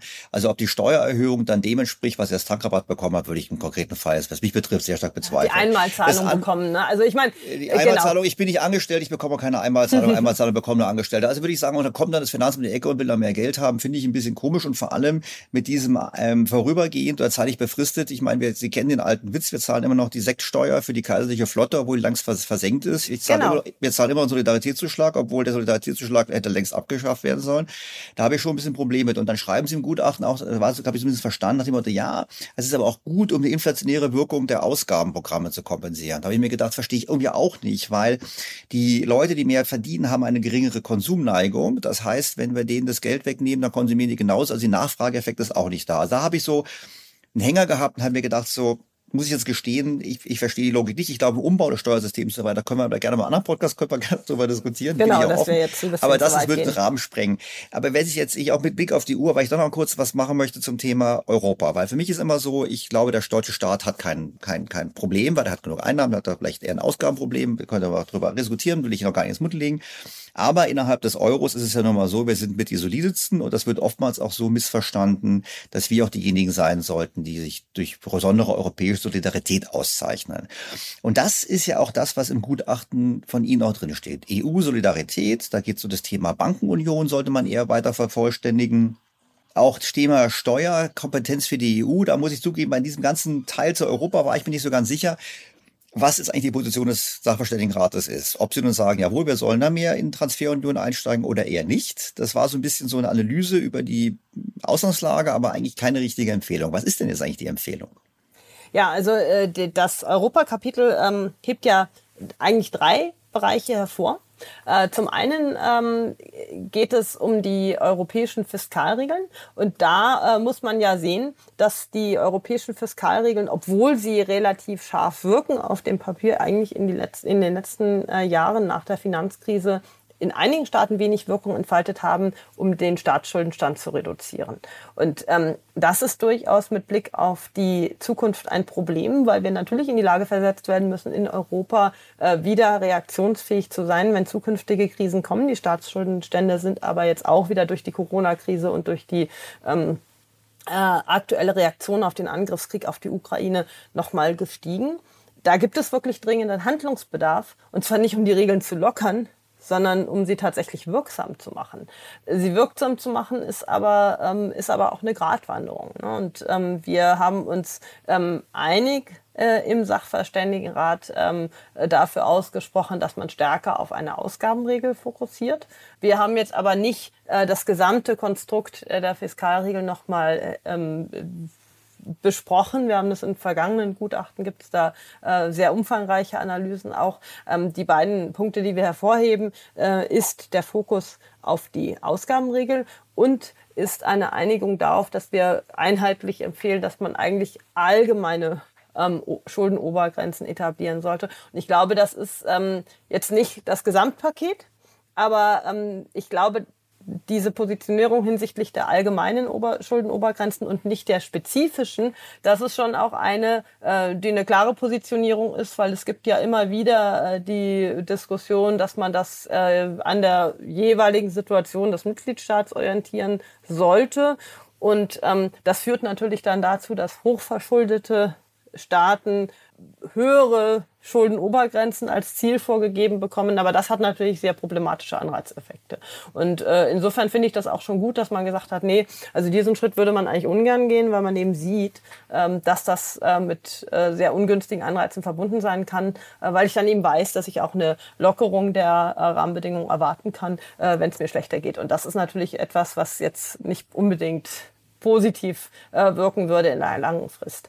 Mit Blick auf die Finanzierung von gemeinsamen Öko äh, europäischen Projekten, ich glaube, dass es schon wichtig ist, verschiedene Projekte stärker auf der europäischen Ebene zu forcieren. Und zwei davon sind ganz klar, also man könnte Energie darunter äh, subsumieren. Es ist eigentlich essentiell wichtig, dass wir auf der europäischen Ebene stärker darauf fokussieren, einerseits unsere Energieinfrastruktur auszubauen, die Importinfrastruktur für LNG und dann auch für Wasserstoff und eigentlich auch die Energieversorgung stärker europäisch denken, weil wir haben in Europa ja große Potenziale, aber dadurch, dass sie so ungleich verteilt sind, ähm, und wir sehr stark nur national auf den Ausbau gucken, lassen wir eigentlich extrem viele Potenziale liegen in einer Zeit, wo es ganz, ganz dringend notwendig wäre, da schnell voranzukommen. Und sich da gemeinsame Mechanismen zu überlegen und auch mit Geld zu hinterlegen, das wäre schon sehr hilfreich.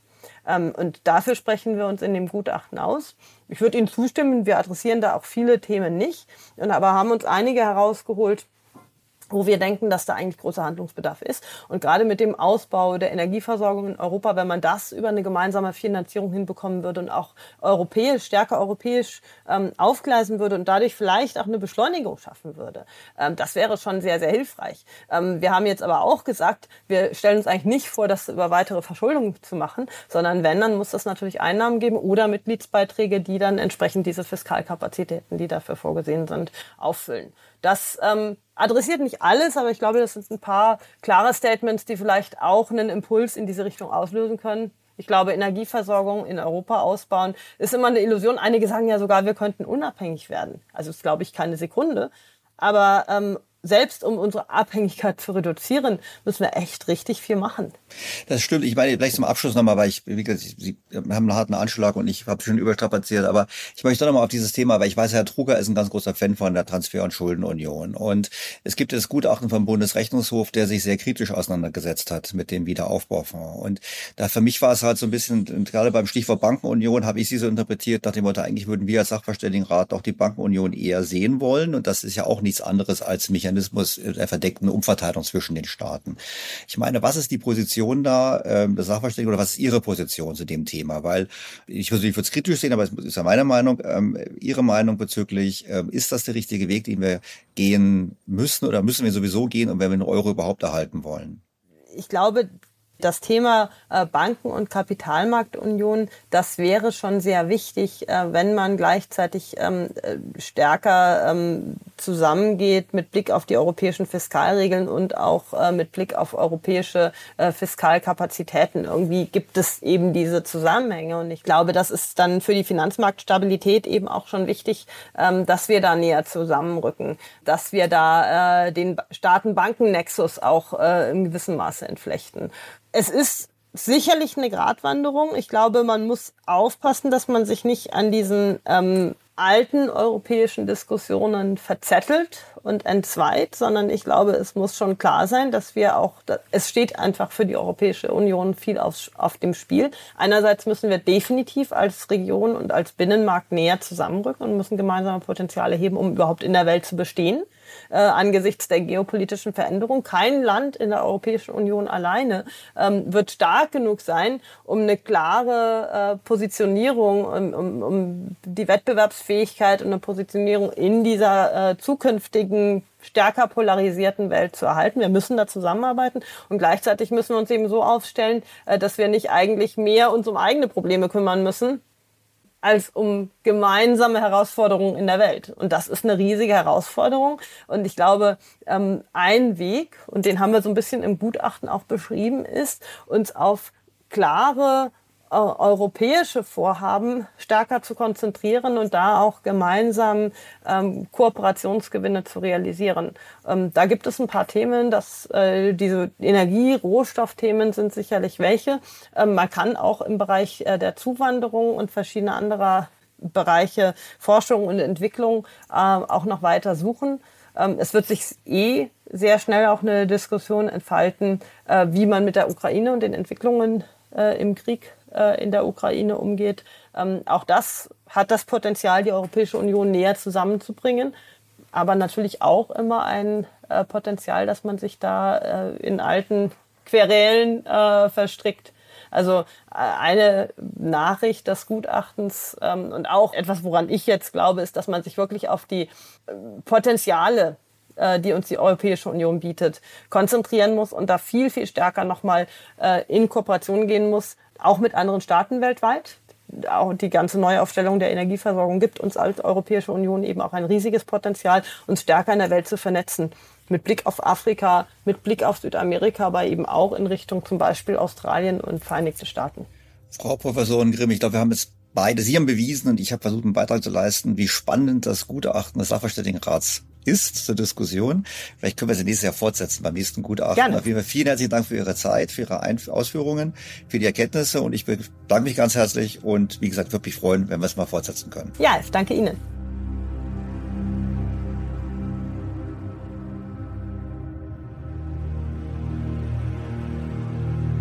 Was ich von den Forderungen nach Steuererhöhungen halte, habe ich in dieser Woche auch im Handelsblatt kommentiert.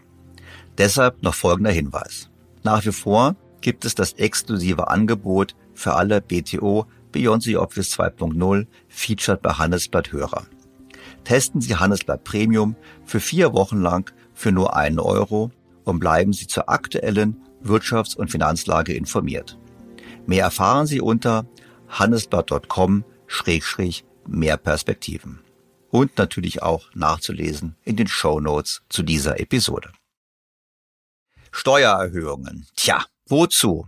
Ich bin der Auffassung, der Staat hat genug. Klar, viele Politiker rufen, endlich gibt es Steuererhöhungen. Das möchten natürlich auch vor allem linke Ökonomen. Ich erinnere an den ebenfalls im Sachverständigenrat sitzenden Achim Truger. Dieser lässt eigentlich keine Gelegenheit aus, um höhere Steuern für die sogenannten Reichen zu fordern. Auf Twitter verwies er dann darauf, dass wir nach Daten der OECD mit unserer Belastung noch weit unter Ländern wie Frankreich und Dänemark liegen. Was er nicht sagt, ist, dass wir bereits jetzt oberhalb des OECD-Durchschnitts liegen und dass andere Länder, wie beispielsweise auch Spanien, deutlich geringere Steuerlasten haben als Deutschland. Das heißt, nur sich an Frankreich zu orientieren mit der hohen Abgabenlast und an Dänemark ist meines Erachtens nicht eine ausreichende Begründung. Denn wir können, glaube ich, nicht sagen, dass Frankreich so viel besser dasteht als Deutschland. Aber na gut, was könnte denn für höhere Steuern sprechen? Erstes Argument, die Verschuldung des Staates. Nun, diese stellt nach Einschätzung der Wirtschaftsweisen, wie vorhin zitiert, kein Problem dar. Sie betonen in ihrem Gutachten, dass die Tragfähigkeit der deutschen Staatsfinanzen nicht gefährdet ist und dass das starke nominale Wirtschaftswachstum übersetzt also die Inflation, trotz der hohen Nettokreditaufnahme zu einer sinkenden Schuldenstandsquote führt. Der Staat ist, auch das darf nicht verwundern, einer der großen Inflationsgewinner. Die Verschuldung ist kein Problem, deshalb brauchen wir auch keine höheren Steuern. Dann kann man sagen, ja, der Staat hat höhere Staatsausgaben. Auch das steht ja im Gutachten drin. Man denke an die Modernisierung der Bundeswehr und die Energiewende. Aber diese Ausgaben wären problemlos durch eine entsprechende Priorisierung der öffentlichen Ausgaben finanzierbar. Ich erinnere an die hier bereits in der früheren Ausgabe zitierte Studie des Kiel Institut für Weltwirtschaft, die gezeigt haben, dass immerhin 57,5 Prozent der Bundesausgaben der Umverteilung dienen und 13 Prozent ins Ausland fließen. Wir wissen auch, nicht erst seit dieser Woche, dass die Bundesministerien deutlich schneller wachsen als die Wirtschaftsleistung. Vergessen wir auch nicht, dass die Staatseinnahmen seit der Finanzkrise von 44 auf 48 Prozent des Bruttoinlandsproduktes gestiegen sind. Wir haben es also bereits seit Jahren mit einer steigenden Abgabenlast zu tun. Ebenfalls sollte man nicht vergessen, dass trotz des jüngsten Zinsanstiegs die Finanzierungskosten des Staates weit unter dem langjährigen Durchschnitt liegen. Ich habe es mal ausgerechnet, wenn man den Bundeshaushalt nimmt, über den Zeitraum von 2009 bis 2018, in diesen zehn Jahren alleine, hatte der Bund rund 260 Milliarden Euro zusätzlich zur Verfügung aus Steuereinnahmen und hat gleichzeitig rund 140 Milliarden Euro gespart durch geringere Zinslasten. Dieses Geld hätte man investieren können, es wurde aber überwiegend in den Konsum gesteckt. Schuldentilgung übrigens spielte ebenfalls fast keine Rolle. Fazit. Unserem Staat mangelt es nicht am Geld. Der Politik mangelt es aber am Willen, das Geld richtig zu verwenden. Oder müssen wir größer denken? Müssen wir sagen, wir brauchen mehr Steuern in Deutschland, wir brauchen mehr Geld für die EU? Bekanntlich halte ich es für einen großen Fehler zu sparen im Euro, weil es die anderen Länder eben nicht tun. Und wer da Schulden macht, wenn Staaten wie Italien oder Frankreich oder Spanien Schulden machen, schaffen sie natürlich durch diesen Verschuldungsakt neue Euro, die auch bei uns gelten. Vor dem Hintergrund ist es ein Fehler zu sparen in einem Umfeld, wo die anderen nicht bereit sind zu sparen. Die inflationäre Wirkung neuer Staatsschulden trifft uns auch. Und ebenso falsch wäre es, finde ich, die Transfers im Euro zu erhöhen. Der Sachverständigenrat eiert in seinem Gutachten bei diesem Thema übrigens ziemlich herum, wie ich finde, und kommt nicht zu einer klaren Aussage. So schreibt er, dass es einen Nutzen gebe einer dauerhaften Fiskalkapazität zur Schockabsorption im Euroraum. Diese, so der Sachverständigenrat, könnte stabilisierungspolitisch hilfreich sein, ist aber, ich zitiere, politökonomisch mit Schwierigkeiten behaftet. Klartext, es gibt dagegen noch Widerstand und ich erinnere auch daran, dass dieser Widerstand sehr berechtigt ist. Man muss nur lesen, was der Bundesrechnungshof zum sogenannten Wiederaufbaufonds geschrieben hat. Der Sachverständigenrat spricht übrigens auch eine Veränderung der Bankenunion an und sieht auch hier Deutschland in einer, Zitat, Blockadehaltung. Das ist sehr bedenklich, denn vergessen wir nicht, die Bankenunion bedeutet auch nichts anderes als die Umverteilung von Risiken aus dem Bankensystem zwischen Staaten, vor allem wiederum besonders zu Lasten Deutschlands. Hier sehe ich die Handschrift von Achim Truger, der immer wieder mehr EU-Umverteilung und mehr EU-Schulden gefordert hat. Wie gesagt, in unserem Interesse kann es nicht sein und ich tue mich schon schwer damit, die Steuern in Deutschland zu erhöhen und dieses Geld dann mehr innerhalb der EU umzuverteilen. Was könnte noch für höhere Steuern sprechen? Nun, man könnte versuchen, mit höheren Steuern mehr Gerechtigkeit herzustellen. Gerechtigkeit hier definiert als Verteilungsgerechtigkeit der Einkommen. Doch bereits vor Corona war Deutschland das Land, in dem mit Steuern und Abgaben die Ungleichheit am deutlichsten korrigiert wurde. Nach der Umverteilung gehört Deutschland zu den Ländern mit der geringsten Ungleichheit. Es gibt keine Notwendigkeit, also noch mehr umzuverteilen. Das ergeben Zahlen der OECD, aber auch der Bank für internationalen Zahlungsausgleich.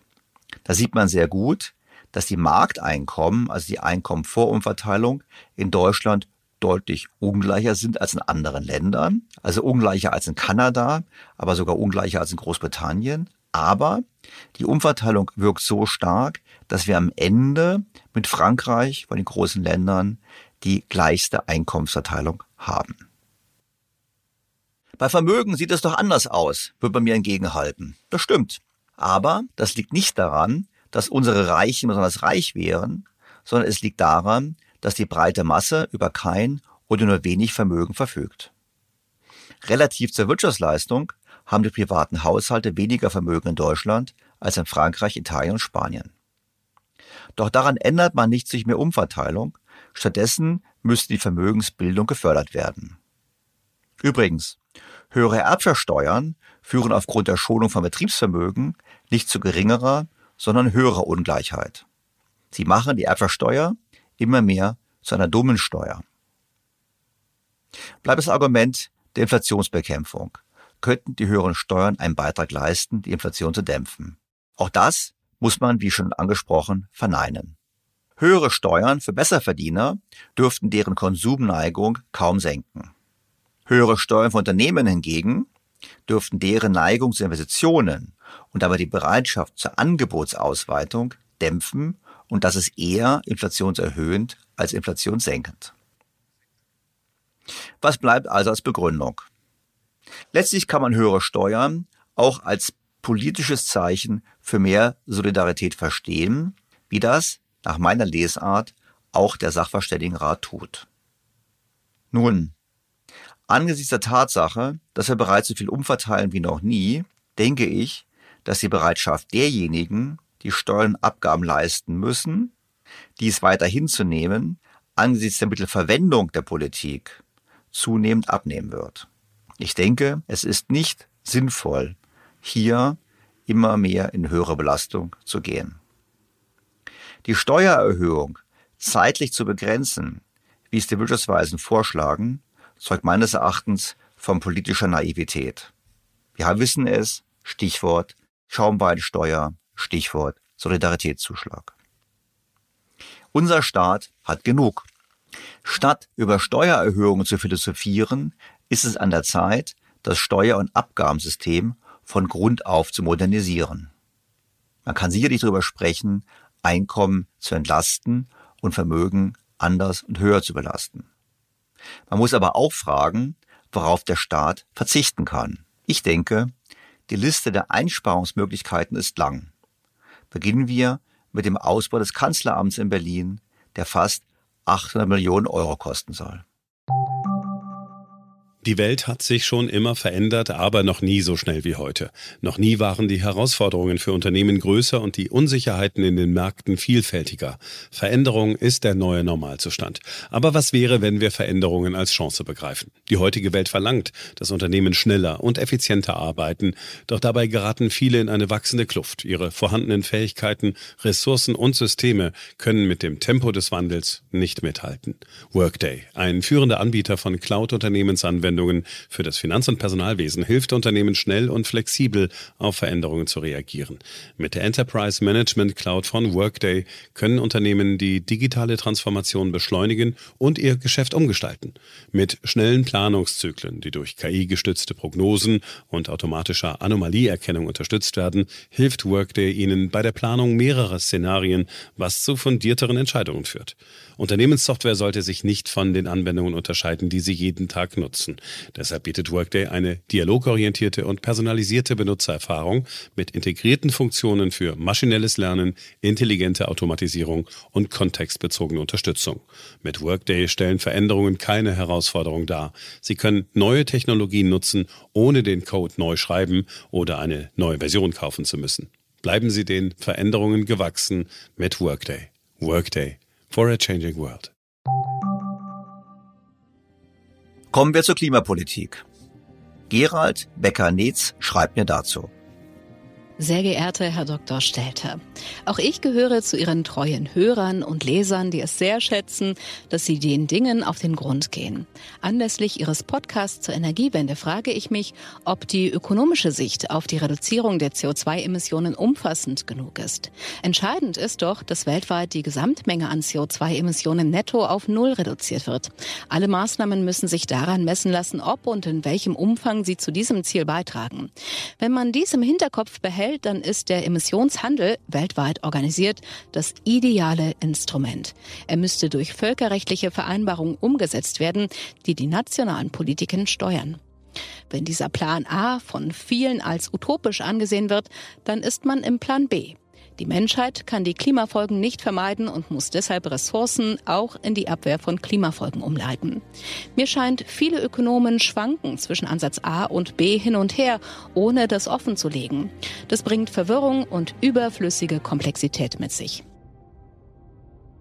Die kurze Antwort ist, genau das ist das Problem. Man schwankt zwischen A und B. Man darf eigentlich gar nicht sagen, dass man schwankt. Man muss offiziell sagen, man setzt voll auf A und B überhaupt anzudenken wäre ein Zeichen dafür, A nicht richtig ernst zu nehmen. Aber wir müssten uns in Realität nicht stellen. Übrigens, der britische Economist hat auch dies geschrieben in seinem Kommentar zur Klimakonferenz und gesagt, es ist höchste Zeit anzuerkennen, wir werden den Klimawandel nicht verhindern können, Also lasst uns darüber nachdenken, wie wir mit den Folgen umgehen. Und ich würde ergänzen, lasst uns auch an den Maßnahmen arbeiten, die dazu dienen können, wie Geoengineering unter Umständen die Schäden zu verhindern. Apropos Klimakonferenz. Das große Thema war ja dort die Forderung nach Entschädigungen. Die Frage ist natürlich schon, wie groß ist unsere CO2-Schuld wirklich? Bundesaußenministerin Annalena Baerbock zeigte sich angesichts der Einrichtung dieses Klimafonds zufrieden. Die Weltgemeinschaft schafft gemeinsame Finanzierungsinstrumente, um gezielt den am stärksten von der Klimakrise betroffenen Staaten und vor allen Dingen den Menschen unter die Arme zu greifen. Wir konnten dabei verankern, dass die Hilfe sich auf die verbundbarsten Länder konzentriert und haben immerhin einen Prozess angestoßen, um bei der Finanzierung neue Wege zu gehen und auch die großen Emittenten von heute in die Pflicht zu nehmen. Der geschäftsführende Vorstand von Greenpeace Deutschland, Martin Kaiser, lobte den Beschluss der Ausgleichszahlungen ebenfalls. Er mahnte aber an, nun müssen die Verursacher der Klimakrise zu ihrer Verantwortung stehen und den neuen Hilfstopf ordentlich befüllen. Wenn ich sowas lese und höre, werde ich immer neugierig. Das wollte ich ein bisschen besser verstehen. Vielleicht geht es Ihnen ähnlich. Also, um was geht es? Nun, es geht um die Forderung der sogenannten G77. Das ist eine Gruppe von mehr als 130 Entwicklungsländern nach einem Entschädigungsfonds. Und dieser Entschädigungsfonds soll nun kommen. Ich finde, es lohnt sich zu prüfen, wer da eigentlich Geld bekommen soll. Die Gruppe der 77, also wie gesagt eigentlich über 130 Länder, umfasst Nationen mit Atomwaffen und Weltraumprogrammen. Dazu gehört übrigens auch zu dieser Gruppe der 77 das Gasscheichtum Katar mit dem welthöchsten Pro-Kopf-Einkommen. Ebenfalls dabei Saudi-Arabien, Kuwait, die Vereinigten Arabischen Emirate, die, was ich sehr witzig finde, ein Indoor-Skigebiet betreiben mit Sessellift und auf fünf künstlich beschneiten Pisten mitten in der Wüste Skifahren. Dazu gehören aber auch Staaten, die fossile Brennstoffe systematisch subventionieren und dazu gehört auch Brasilien, wo nach wie vor mit Brandrodung das Klima geschädigt wird. Übrigens, auch China gehört den G77 an und China steht bekanntlich für 30 Prozent der derzeitigen CO2-Emissionen.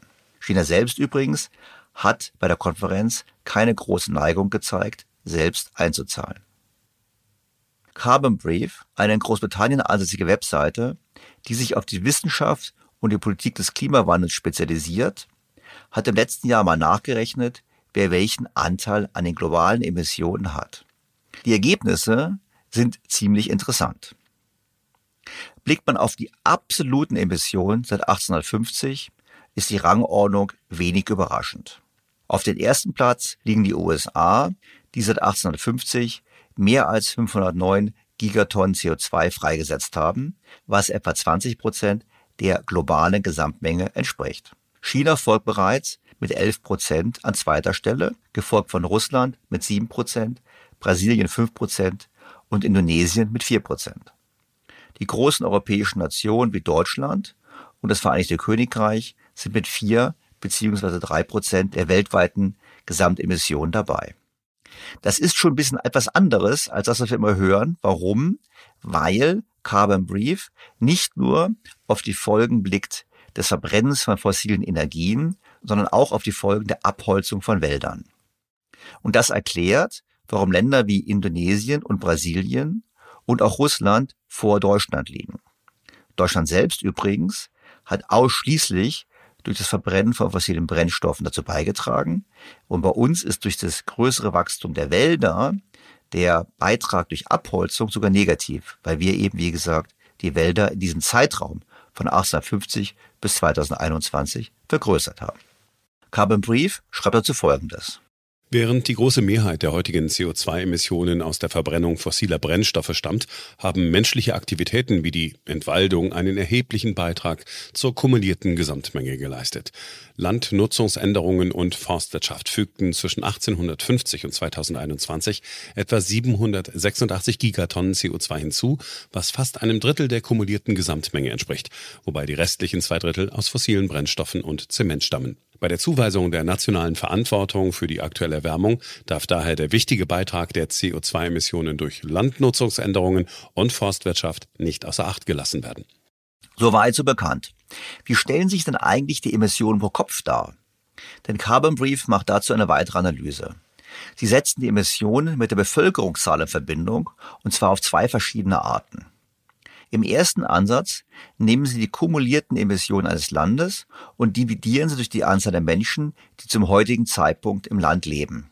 Also ganz einfach, in Deutschland kumulierte Emissionen 1850 bis 2021 geteilt durch die heutige Einwohnerzahl von rund 82 Millionen Menschen ergibt den CO2-Ausstoß pro Kopf. Die zweite Methodik ist anders.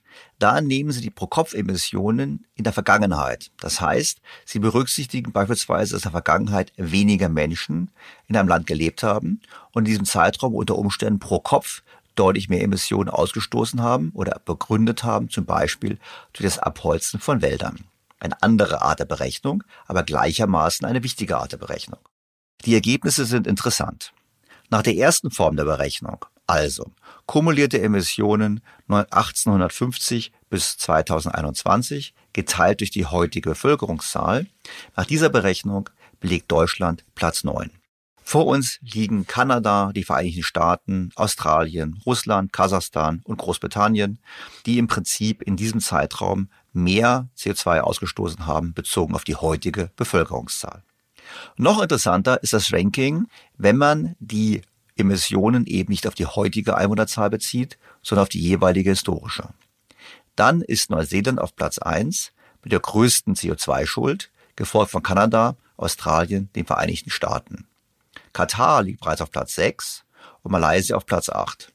Übrigens, in diesem Ranking auf den ersten 20 Plätzen tauchen Großbritannien und Deutschland überhaupt nicht auf.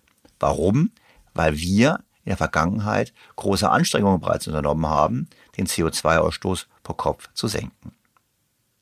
Fazit. Es ist nicht so eindeutig mit der Schuld, wie immer wieder betont wird. Wir müssen blicken auf den gesamten CO2-Ausstoß.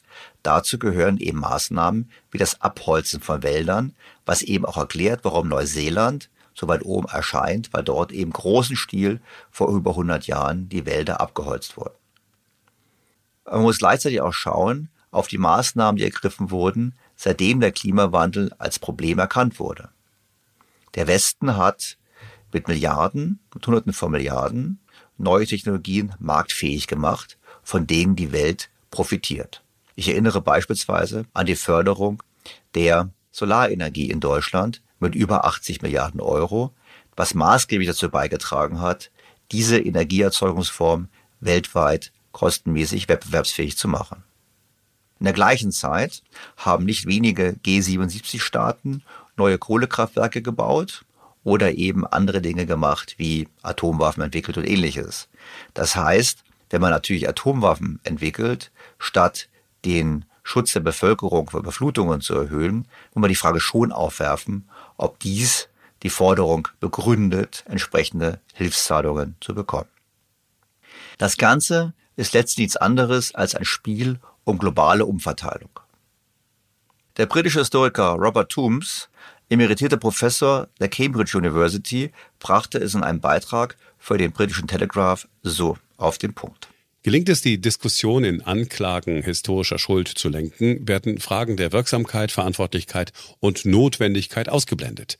Diejenigen, die den Opferstatus, den Trumpf moderner Politik fordern, müssen sich nicht mehr rechtfertigen, auch wenn sie den Hochwasserschutz zugunsten von Raumfahrtprogrammen und Atomwaffen vernachlässigt haben und massenhaft Kohlekraftwerke bauen.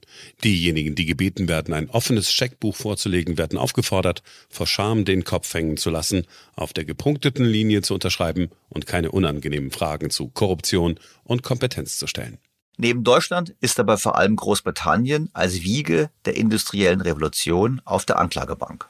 Einerseits hat die industrielle Revolution Großbritanniens an sich eine unermesslich geringe Menge an Umweltverschmutzung im globalen Maßstab verursacht. Aber wenn wir darauf bestehen, die Anfänge des wirtschaftlichen Wandels im 18. Jahrhundert in das Argument zu ziehen, dann müssten wir die industrielle Revolution als Grundursache für fast alle Fortschritte in der menschlichen Gesellschaft seit den 1750er Jahren anerkennen. Wenn James Watt für die globale Erwärmung verantwortlich ist, dann müssen ihm auch die enormen Vorteile der Moderne zugeschrieben werden, einschließlich der Tatsache, dass die meisten von uns heute am Leben sind. Forderungen nach Reparationen sind ein offensichtlicher Versuch der heutigen großen und zunehmenden Umweltverschmutzer, einschließlich China und Indien, den schwarzen Peter weiterzureichen. Seine Schlussfolgerung? Ja, wir müssen Klimaschäden begrenzen. Wohlhabende Länder zahlen mehr. Große Verschmutzer müssen kürzen. Aber es ist ein zu wichtiges Thema, um es grünen Utopisten, Tugendsignalgebern und korrupten Despoten zu überlassen. Absurde Forderungen nach historischen Wiedergutmachungen sind eine Ablenkung von den wirklichen Problemen und ein Deckmantel für die großen Umweltverschmutzer von heute. Dem kann ich nur zustimmen. Entsprechend vorsichtig sollten wir auch agieren, wenn es darum geht, einen solchen Fonds zu befüllen. Das Risiko ist ein anderes. Je lauter diese Forderungen werden, desto größer die Gefahr politischer Gegenreaktionen. Vielleicht nicht bei uns, aber zum Beispiel in den USA, wo man die Frage stellen dürfte, weshalb man Geld an Länder zahlt, die selber Atomwaffen bauen, statt ihre Bevölkerung zu schützen. Über die ganze Diskussion zum Thema Klimafonds wird vergessen, dass auf der Konferenz in Ägypten große Fortschritte erzielt wurden. Indonesien erklärte sich bereit, 13 Gigawatt geplanter Kohlekraftwerke zu stoppen und Kohlekraftwerke auslaufen zu lassen. Und damit mit der Reduzierung der Emissionen bis 2030 zu beginnen, was sieben Jahre früher ist und auf einem Emissionsniveau, welches geringer ist als bisher erwartet. Als Gegenleistung wird der Westen 20 Milliarden Dollar an Finanzmitteln aufbringen, die Hälfte von staatlichen Stellen, die andere Hälfte aus dem Privatsektor. Vietnam wird voraussichtlich nächsten Monat mit einem 11 Milliarden Dollar Plan folgen. Übrigens, Vietnam ist bereits seit 2017 in den weltweiten Top 10 bezüglich der installierten Kapazität an Solaranlagen. Diese, ich nenne sie mal Kohlegeschäfte, sind wichtig. Denn die riesigen Emittenten der Entwicklungsländer Asiens machen 70 Prozent aller Kohlekraftwerke aus und Kohle macht 40 Prozent der weltweiten Emissionen aus. Das ist, kein geringes Opfer für diese Länder, denn mit dem Ausstieg aus Kohlekraftwerken, die ein Durchschnittsalter haben von nur 15 Jahren im Vergleich zu 40 Jahren im Westen, ist es natürlich schon ein erheblicher finanzieller Verlust. An dieser Stelle kann man sich nicht verkneifen, dass natürlich das auch nochmal zeigt, wie idiotisch es von uns ist, Kernkraftwerke abzuschalten und Kohlekraftwerke stattdessen wieder anzuwerfen. Bleibt mir, Ihnen an dieser Stelle erneut sehr herzlich fürs Zuhören zu danken. Ich freue mich auf Feedback, Fragen, Kritik und Anregungen und auf ein Wiederhören am kommenden Sonntag. Ihr Daniel Stelter. BTO Beyond the Obvious 2.0 featured bei Handelsblatt.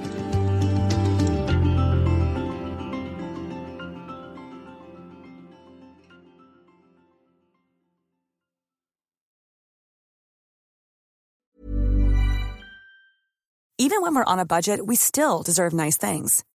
Quince is a place to scoop up stunning high-end goods for 50 to 80% less than similar brands. They have buttery soft cashmere sweaters starting at $50, luxurious Italian leather bags, and so much more. Plus, Quince only works with factories that use safe, ethical, and responsible manufacturing. Get the high-end goods you'll love without the high price tag with Quince. Go to quince.com/style for free shipping and 365-day returns. Was ist noch besser als ein guter Plan? Die Möglichkeit, ihn zu ändern. Mit integrierter KI bietet Workday kontinuierliche Innovationen, die Ihnen helfen, agil zu bleiben, egal was passiert. Workday, the finance and HR system for a changing world.